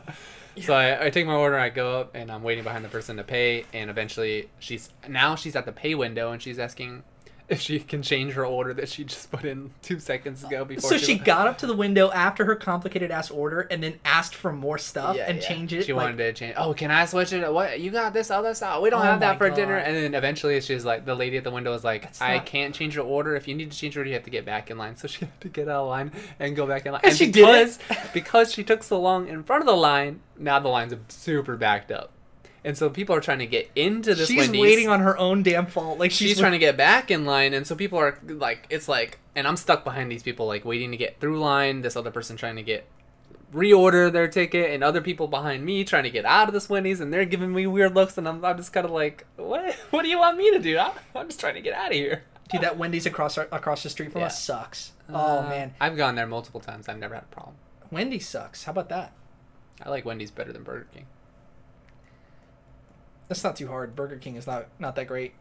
They got uh, Steak and Shake in this area. I think that's a from the south. I think that's kind of.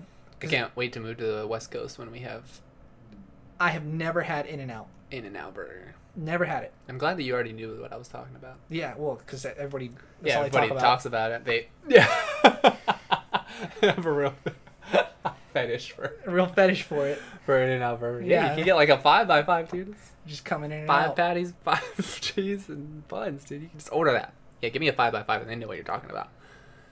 Triple cheeseburger. Get out of here. Get a five by. You can five. get like your fries double fried. stuff like that. There's a lot of customization that you can do, but obviously we're being on the Dude, East Coast. I we don't know the West Coast. I went to sh- I went to Chipotle and I asked for like on the secret menu or whatever. I read this online. If they could make a quesadilla and then wrap your in a burrito, like wrap your order like normally, but then you eating. I ordered it one time, and they got so mad. Like the lady did it, but it was like her eyes were like "fuck you." Like she was so upset that I ordered it. I So was what like, is it? They make a I quesadilla. said, yeah, there's like a name off the secret menu. I don't remember this. This was a couple years ago, but you can order a quesadilla and then use that to wrap your your regular like a regular burrito, and then you bite into. it. It's way too big. I mean, it doesn't work. Like, like Chipotle burritos, everyone gets a bowl anyway because the burrito itself doesn't work. Or they do your move where that you get um, the the tortilla on the side. But dude, this she was so upset, and then her making it, she she gave it to me in like this. She used like four pieces of foil to wrap it all up. And I ate it. It was a disaster. It wasn't even that great. I would have rather gotten I a was regular. hoping the end of the story is gonna be like it was the most It was amazing, amazing. thing. No, I will, just- I will pester the rest of my Chipotle servers until No. they give me this order again. I don't No. care what kind of death fuck you looks they Yeah, dude, she was not happy. I was that one customer that day for her. Yeah, Can I get the burrito? yeah. Tortilla on the side. Do you guys have white rice without the cilantro in it? Because that's what I'm looking for. It's like, what? Go somewhere else, idiot. Uh, what is it called? Go to Moe's if you don't want cilantro in your rice, dummy.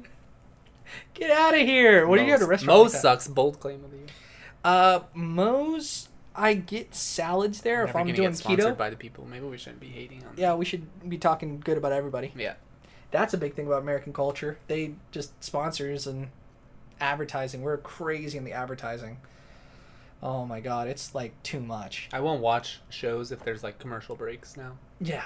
Like, yeah. You were like, you were like, dude, just watch Crunchyroll, and I like turned on Crunchyroll without a prescription or s- subscription, and it's like every five minutes they're like, here's the same ad you saw five minutes ago. Five minutes later, here's the same ad you saw five minutes. I was like, I am not wasting my time for these thirty second ads. You know what sucks though is that YouTube has snuck ads in. Like everyone remembers when YouTube started doing ads. Mhm. Everyone was mad about it. Mhm. But the way they started, it wasn't too annoying. It was like Right. a quick ad that you could skip through, and then it became the five second thing. Mhm. The five second thing lasted a while. There was a couple of years where five, four, three, two, one, click, skip ad, Right. that's fine. And then for a lot of years, ad block worked. And so ad block was like you just install ad block and no no nothing at all.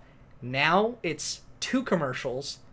The first one's 15 seconds. The second one is no, they'll do a full ad and it's 20 seconds maybe and then they do the 15 second and after 10 seconds then it's 5 4 3 2 1 skip ad and then they got ads below and on the side it's like you just snuck this right in and everyone's like okay with this I don't think There's- they're okay with it. If they had the option to be like, I wish uh, YouTube didn't have videos, but where else is they gonna go for their free music? That's I what know. YouTube's used mostly for. Is like I music know. videos and music. You know, you're just putting on a playlist so you can have something to play. You know, and Spotify and SoundCloud and all the other apps kind of tapped into that, so you can just have it running on your phone. But YouTube, you had to go like, oh, if a new song came out or a new album came out, and you didn't want to buy the album, all right, well, I can go on there because someone has uploaded it, and I can listen to the whole album. But then you gotta. I think that's why they put the ads on there. Is because obviously there's just so many viewers and there's nothing they can do about it. But They- no you one's had gonna. to monetize it like there was so many years where youtube just didn't make a profit at all they just had imagine how much that takes to that's why there's no other youtube there's no, there's not another big video site except and this is actually what i heard is that um, pornhub uh, the porn site is the like second other biggest video on demand they not on demand but you know like like sure it's the second. I might have just made that up, but it's like the point is that it's very hard to have a website where you're l- loading up videos and ha- have that on the website and have a sustainable model because you gotta you gotta have servers. Yeah, most other and- video hosting websites, you know, you go, you look at the video, ad broken or video Link not broken, available, yeah. blah blah blah. It's like, Yeah. come on, I need some reliability here. Yeah, yeah, yeah. Not that I go looking for other video sites. No, there was like Vimeo for a bit, but that's not big. That's Vimeo is more. I've heard that it's more for like the artist. So like music More, videos. And, yeah, more for like eh, I'm gonna showcase this, or uh, you know, I got my drones out and I'm gonna put this video up. But it's for the people who are aware of YouTube's kind of like model of operation, especially when it comes to content producers. And those producers have decided they want to go with Vimeo because they agree with their business model more, or how they're presenting their, or you know, how their videos are hosted, or blocking this and that. Like you go, if you go on Reddit and you try to watch a YouTube video from like the NFL, NFL has flagged Reddit as you're not allowed to view this on Reddit. You got to click this click link and watch on YouTube Yeah. specifically on its Yep. website. And kind of Vimeo is just like, hey, we're just a vanilla post your video. There won't be any like hidden fees or hidden stuff. There's I'm not sure what the like U, U, EULA is, but um, I've heard that it's more for like the artist and more for people who are aware of like what their digital footprint is looking like. Yeah, yeah, yeah. Um, I would say a bad of American culture is that like trying to go to a restaurant in other countries. Like I was in Spain a couple years ago. It's like totally different experience. Everyone, everyone in our culture and American culture, me included, wants things like, "You're my server. You gotta come over to the table." Like I, I want something. I'm gonna sort of look around for you, but you better be like, come in pretty quick, and I, I need this catch up. Like, can you go get the ketchup? Like, and they're just because they don't get tips there. It's not a normal course Right. of business to, to tip. You're bouncing back and forth. So be a little bit clear. So With you were talking. You were talking about when you, as an American, goes abroad, Yeah, Spain specifically, versus your experience here in the United States of an American experience going to a restaurant. American experience restaurant, you go in, you're like, dude, I want my stuff now. And a majority of the time, I would say that the server's going to show up and take your order it's and- expected. and make sure that things are given to you as you need it, refills, condiments, blah blah blah. You're but you go to care of, Spain, yeah. and your experience in Spain was like none of that. Dude, the servers will be like outside smoking a cigarette, looking at you, and eh, I don't give a fuck. Like they don't care because they don't work for tips. Neither should you. That's also part of the culture. Is don't get crazy. You're here to sit down and have a good time, and you better not be going anywhere because otherwise you wouldn't have gone to a restaurant. You're here for two two and a half hours, just a normal dinner. Yeah, if you wanted something to eat, you should have. Go make it, bitch. Yeah, plan to or go to the fast food, the McDonald's restaurants Yeah. you guys sent Yeah. all over here. Yeah. And I just think that's like dude, there's so many like people in pickup trucks or minivans going to Golden Corral. Everyone's fat, waddling around. Like that's my that's my stereotype of American culture that I just Buffets. yeah. Oh my god. You know, my grandparents come to the town, they love going to the buffets. I almost went on a brunch buffet date.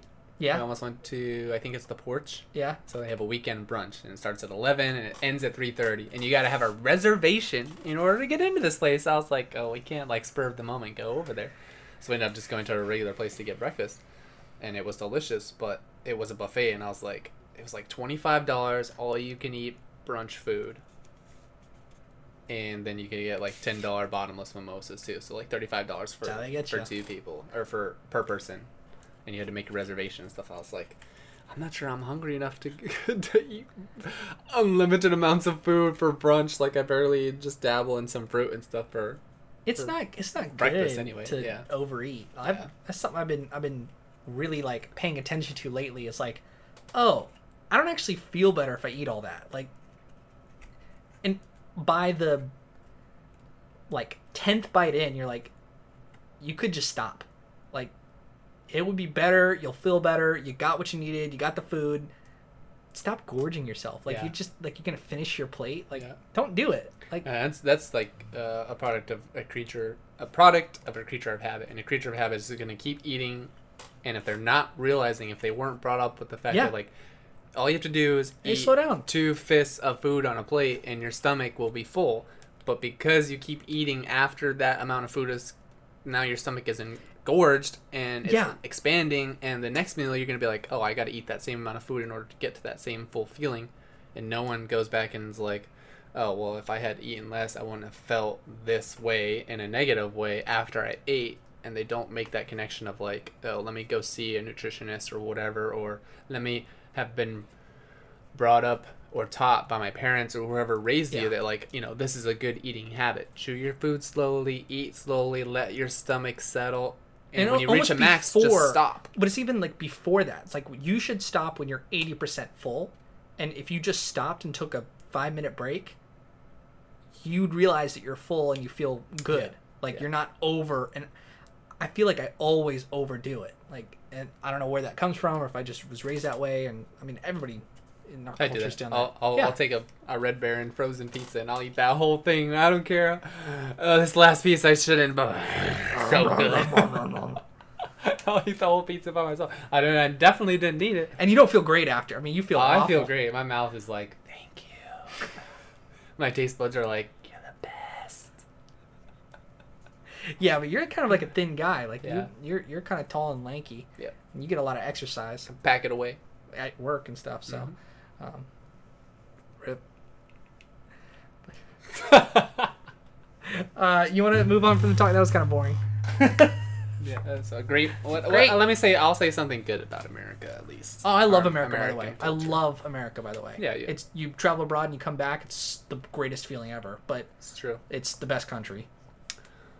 I think when you brought up this question originally, like kind of comedically threw out, "Oh, I think freedom is the best for America." And I, I thought about that after I said it for a while. I was like, actually, that may not be such a good thing, because for me, it's always been like, in the past, let's see, two thousand one. So in the past twenty years, ever since, for me, in my experience in growing up, is like.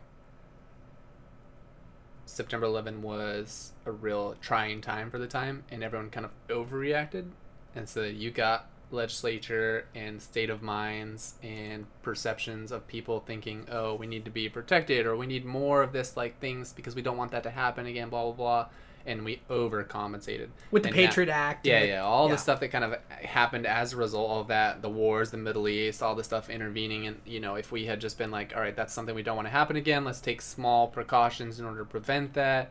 Now you get this whole like airport screening stuff, and all the stuff of a product of all that stuff is like all people who are like, oh well, I want to protect my freedom. It's like sure, but you're also kind of like the beacon of freedom, and so I always view that kind of the the Where, where's the good part in all this? yeah, the repercussions were not a good thing. So that's why I changed my answer. Is like I don't think freedom necessarily is the best part about America. Do you think other countries are more free? Because I've heard this before. Like uh, people from England, they go, you know, you guys talk a lot about freedom here, but in terms of like people getting canceled and social, like there's a lot of judgment that happens. I'm sure everybody in every country in the world has social judgment of what's acceptable, what's not acceptable. But in America, it's like people are super judgy, and we sort of censor ourselves. Right. Like you, like we all freedom of speech, but like you can't say many things. Like I find myself on this podcast censoring what I'm going to say because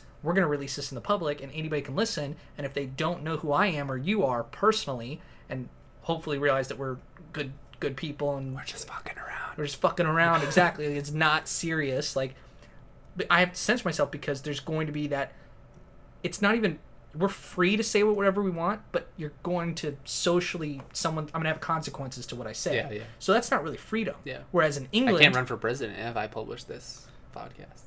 kind of like it, based on the stuff we've already said, it's like it hasn't even been that controversial. But Yeah, it's but probably it it'll would. polarize people because of Yeah. the things that I say, and yeah, yeah, Yeah, um, but in England, like for an example, because I've, I've talked to a few people that are like English, and they they just said like you could say whatever you want over there, and people know they have better intentions of oh, I know what you said or I know what you meant, and you're more they're not free, as sensitive. not as sensitive. Yeah, um, or in Europe, like other air, like you you have more freedom in terms of social, like you don't you're not a, a wage slave or um, society's better like if you're out of work or something they'll take care of you um, and that is a form of freedom that's more free than america where you know we have people on our streets that I think Americans a little health. bit more coddled.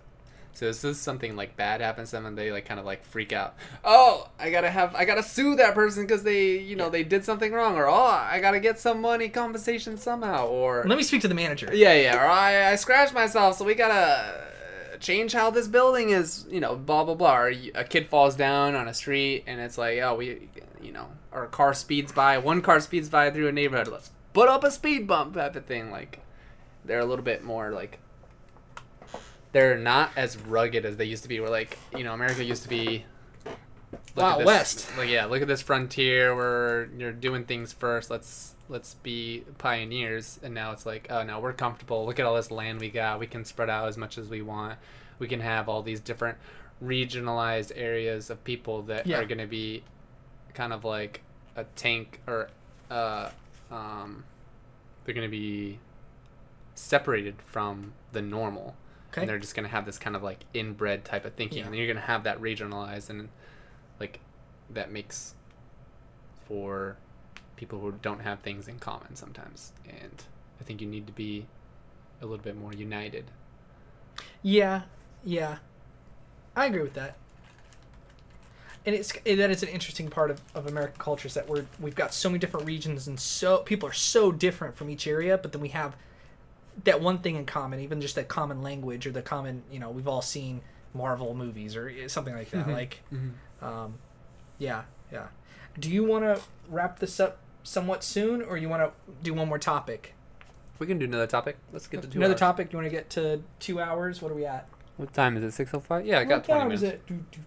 I got twenty minutes. Yeah, we're an hour forty. Yeah, we got tw- okay, twenty minutes.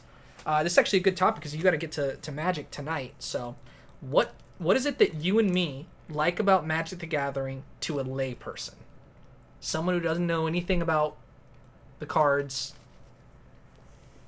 So for all the lay people listening, I know there's none of you. But Magic is a collectible card game. Collectible It's game. the collectible. It is the collectible card game. It is the king. It has been the king for 25 years now. Um, pretty much the premise is that you buy packs, and these packs contain a certain amount of cards and a certain amount of limited cards, I guess you could call them. rare cards. Yeah, rare cards. So there's different rarities that these packs contain of these cardboard paper. And the rare ones are obviously more sought after. They're usually a little bit more powerful as to the Yeah. effects that they have on the card game, so that their price goes up. So you have 25 years of almost every year. every three have- months, a yeah. s- a, new I set. don't think it out. was every three months before. It yeah. I mean, now it's every three recently, months. Every, in every the past couple years. For the last 10 years at least, you've had a pack or a different set which contains at least 200 cards yeah. come out every three months, and those all have their own market value. Yeah, and there's Um, an, a whole economy based Oh, yeah. on I mean, it's just like shoes. You got, or a car, Yeah. or a car as well. You got different editions of the car that you can get, whether it's a sport or just a stock, and each one costs a different thing, and you can only get a certain amount of a sport version or blah blah. There's only 500 produced. It's kind of the same thing for Magic, where they're trying to limit the amount of cards. So you open this pack, you make a deck, and a deck can, for the layperson who's playing at home with his friends, you can make whatever rules you want. And so you put these cards together, you make a deck, and you draw these cards, and then all of these cards have different effects. Um, Magic's kind of thing is that you have lands, and the lands tap for mana. I would say Magic's thing, what stands out from other card games is that you can play on your opponent's turn. I think it's a big part of the game is that there's instant speed. So Interrupts. there's interrupts. So the strategy is if I have a certain amount of land open, which allows me to ca- cast spells, I can turn the turn over back to you, and you can start to do your thing. And then I, I have the possibility of interrupting it, which most card games, most games in general, like chess, it's my turn, then it's your turn, then it's my turn, then it's your turn. We could Very, plan. very black and white. Yeah. yeah. that's it's chess, dude. I know. I just said that. I fucking.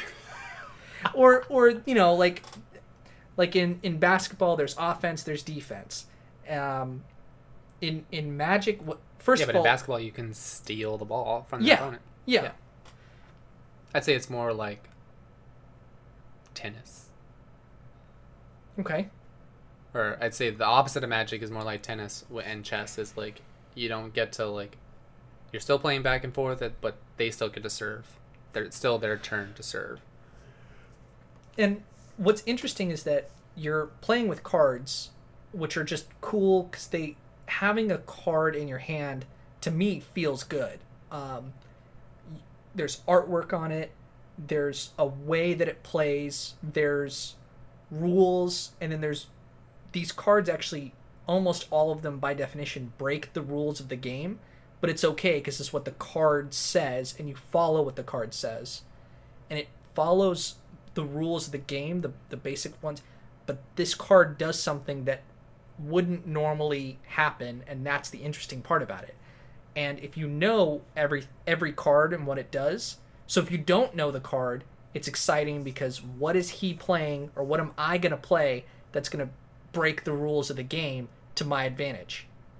Or if you do know all the cards in the set and if you're a competitive player you know what every card does it's still interesting because there's so many possibilities of what the other person could play and It's I like mean- chess and poker wrapped up. Yeah, yeah, Because in in poker you have the element of of RNG, which is a unknown, randomly unknown.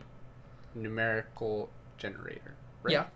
Ran- random uh, number generator. Yeah, random number generator. So the chances of like playing blackjack, you know, you got you get dealt two cards, and what are your chances Yes. of the next card that you say hit me is not going to put you over? Yeah. And so a good blackjack player is able to kind of deduce what percentages are going to Yeah. favor him or favor the dealer.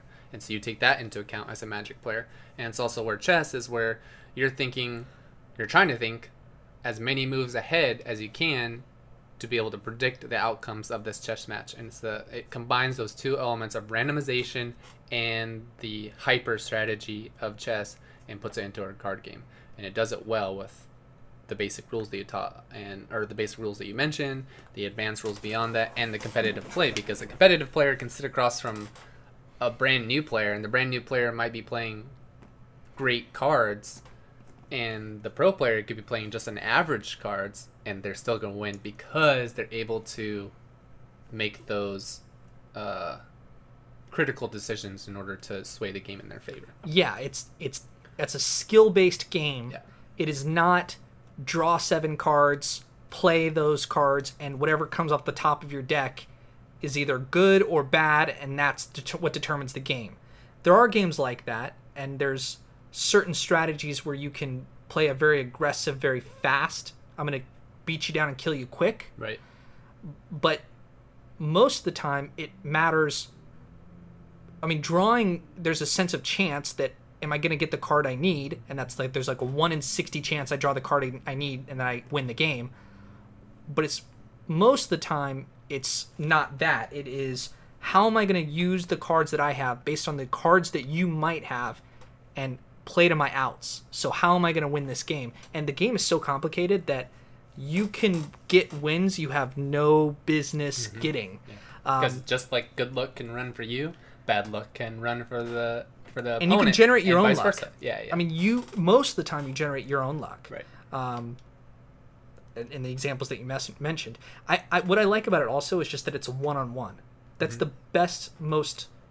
It's just the best way to have a competition. I've chosen the cards. I've stayed within the rules that all of us have to abide by, which is uh, the latest two years worth of Magic the Gathering sets that have been released. We can pick from that pool, and picking from that pool, I know that you're going to follow that, and I'm going to follow it. So there's only about a thousand cards or something in rotation. Right now, yeah. Yeah, in, in, in a standard rotation. And with that, it's going to be me versus you, one on one. I'm not basing it on a teammate that he's going to screw up or, man, you should have passed the ball to me or you should have kept You're it. or- independently responsible for Every- everything that happens in that game. Yes. And you can definitely psych players out. So if I'm playing against someone, and this has happened to me way more than I've done it to other players, which is part of the fun because we're two years in, we're still like brand new when it comes to the game, um, is that you can act like you have something and tell the other player, like, all right, go, go, go, go, and almost psych them out, and they make the wrong move based on your body language and what you're trying to present. Like you have the card or you don't have the card. And they'll play around the card that they think you have that you have you didn't have. Yeah. and that's part of the game. That's bluffing. That's it's a huge part of the game. Right. or there's playing an action so fast that people don't realize oh wait i could have stopped that or i could have said hey hold on Yeah, the intricacy of Magic is what has kept it as the king because any other card game that's tried to come close has not been able to to have the base mechanics that you can then build on to make the game even more complex. And those complexities are what separates the men from boys because like you're saying if you're trying to bluff an opponent and then you bluff them and then all right, yeah, you can do whatever you want. And the next turn you had the answer to what they were doing because because you bluffed them, you know, it's the check the checks in or the the chess comes back to the chess is like I made you think like that was a vulnerable play, but it really wasn't. yeah And uh and it's because the mechanics of the game are so well thought out and Yeah. and uh, well oiled that it just works. yeah And I, I think for me the game the strategy has or the appeal of the game has always been the strategy. And even if you choose 60 cards, you can make five changes to the deck where you take out five cards and put in five of your own ideas that you think might work. And they end up working for you and you, you get a win. Yeah. And because you applied something that was actually suboptimal, but it worked. And this is another topic to bring up. There's metas that develop. So this game is available online. So there's an online meta game where I know with reasonable certainty that the top 10 uh, deck lists that are out there, and I know I, sh- I should bring in a deck that can beat five or six of them or have a good matchup against most of them and try to get the wins on those. But then if you show up to a local store where it's the same 20 to 30 people playing pretty much week after week with with some variants of 5 to 6 players who come in that are brand new or they played at other stores but they Or show up to your store people, or yeah, yeah. yeah, someone brings their friend in, and the meta game evolves in this store. Oh, that's a really aggressive store. Oh, that everyone plays Mm-hmm. control in that store. So Or that's the money store, or this is the easy store. Or yeah, this is the this Yeah. is the easy, relaxed. This is the casual. I just brought my deck from home. Yeah, Let me try it out. Yeah, I And You're didn't- like, oh, this is the real scene. You're like, oof. and we're lucky that we have a very competitive store with very good players. Every week, you're guaranteed to have 17 to 24 players, give or take, sometimes more, of good competition with players who are pretty decent. Like they're not like mean people. We have a pretty nice store, Right. but they're competitive. I mean, they're Yeah. they're not going to give you the Yeah, win. they're- They're, yeah, they're, they're not, not going gonna tell you, oh, you can't No do take that. backsies. Yeah, yeah, that's the best. No take backsies. You can't Yeah. because Magic is like, you play something and they go, "Did you mean to play that?" He's like, "Oh shit, no, I didn't mean to play that." Well, you can't take it back. You gotta you gotta stick with your decision. This is we're playing for money. We've all put five dollars into the pot, and at the end of it, there's a top eight, and It's a tournament. It's a tournament. It's a cash tournament. it's- and it's a- prize tournament. it's a tournament where you could stand to gain over a hundred dollars almost every week. With no, not that much. How No. much? You think it's less than that? Yeah, it's it averages about sixty dollars. Okay. Right, so first place would get sixty dollars. Correct. But if you can win at these stores, you could probably win at. Um, if you win at our store, our local store, you probably can win A higher at, level at tournament. higher level Yeah. tournaments with where there are of other yeah where there are other players that are always winning at their stores. Yeah, like and then you get all yeah. those winners and you come to a big tournament. Yeah, Yeah. I think you, you you definitely have you have much better chance than someone who's not winning the tournament and just decides, hey, I saw a deck that was getting results played by someone else. Maybe I can just pick that up and play with it, and that's usually not a, a, a winning recipe. Yeah. Is there anything else that you want to mention off as a layperson for for Magic? It's tough. I'm so deep into it that like trying to think back to the to the basics. Um, 'Cause the artwork is awesome. The artwork is cool. Just yeah, just the interactions, that the different cards. There's so many. It was five colors, and they all have different play styles.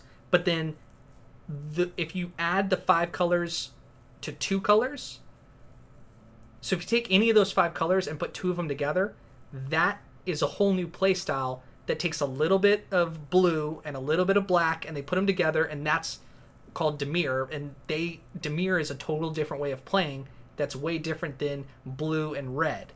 Blue and red is is it, and they have names for all these. Right. Like All the combinations. all the combinations of colors possible and you have a total deck that feels pretty consistent across all sets so if you have a blue red colored deck that you put together it's going to play similar as the one that comes out four years from now mm-hmm. that that set of cards but they're totally different cards and they Right. do different things Right. but they feel like they're and that's been the damage. same. That that example can be used for the same two year block going back. You know, all the way to 18 years Yeah, yeah, yeah, yeah. yeah. and that's really cool. And so, you know, you kind of have the green cards, which are big monsters, like kind of nature. You have white, which is like Flyers and justice. gaining life. And, order. Yeah, yeah. Um, you have black, which is about discard, making your opponent's discard, losing your own life to inflict something bad on them. It's kind of like deceit Mhm. and kind of gross swamps, and the artwork is like pirates and um, I guess- Ooze and ooze vampires. yeah and- vampires and and they're kind of like the bad guys or Yeah. whatever um, then you have red which is all about anger and dealing direct damage to someone's life total, and they're just very angry. And Oh, I guess that's a big part of the game. Like, so the point of the game is to you start with twenty life total as a Yeah. player, and the point of the the uh, the whole point of the game is to is to get, get, them the opponent's zero. life total to zero, however you can. And Yeah. so you do that with creatures that inflict damage. You can do that with spells that inflict damage. You can make the opponent damage themselves. Yeah, But all the point of the game is to get your opponent to zero, and there are so many different avenues in order for, that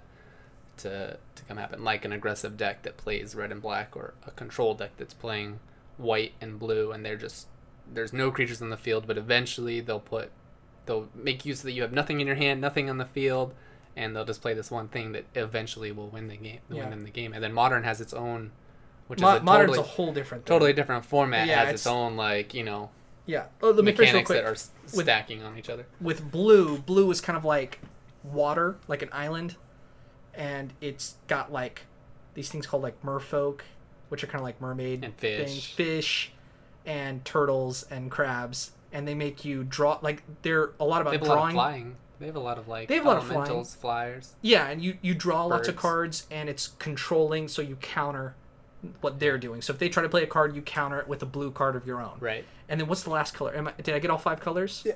White, blue, black, green, And red. red. Okay, just wanted to get that out there. Yep. But yeah, um, There's a bunch of different card types and and there's a lot of different crazy like things you can do. game modes. Like um, they have sets from the older cards of Magic were way more powerful, and so they if Kind you of sealed it off. They're like, hey, Yeah. we got to put this block in kind of its own time lapse so that yeah we can't have interrupted. if we opened up every single card ever. Oh, that's gonna be that wasn't that loud. okay. If they open up every card ever, everyone would always play the old cards. Yeah. and they're way too expensive. They're rare. They're way too powerful. So then they made a cutoff, and now they have modern, which is everything from twenty or two thousand seven or something like that Right. onward. And then they call it modern because you have the modern back. Like they changed to how the card actually looks. Mm-hmm. And so the modern um, card backing, everything from that onward is, is legal in that format. And they, they make banned lists. You can't play everything. Like if certain cards that just aren't fun. Certain players have figured out loopholes that Yeah. make have broken the game, and they're like, Yeah. "Hey, we don't. We that's not a healthy. Um, It's not a- fun. It's not a healthy environment for people to have fun playing the game. So we're gonna temporarily ban that card until we either print something that can deal with it, or you know, the format has settled in a different direction. Yeah. Yeah.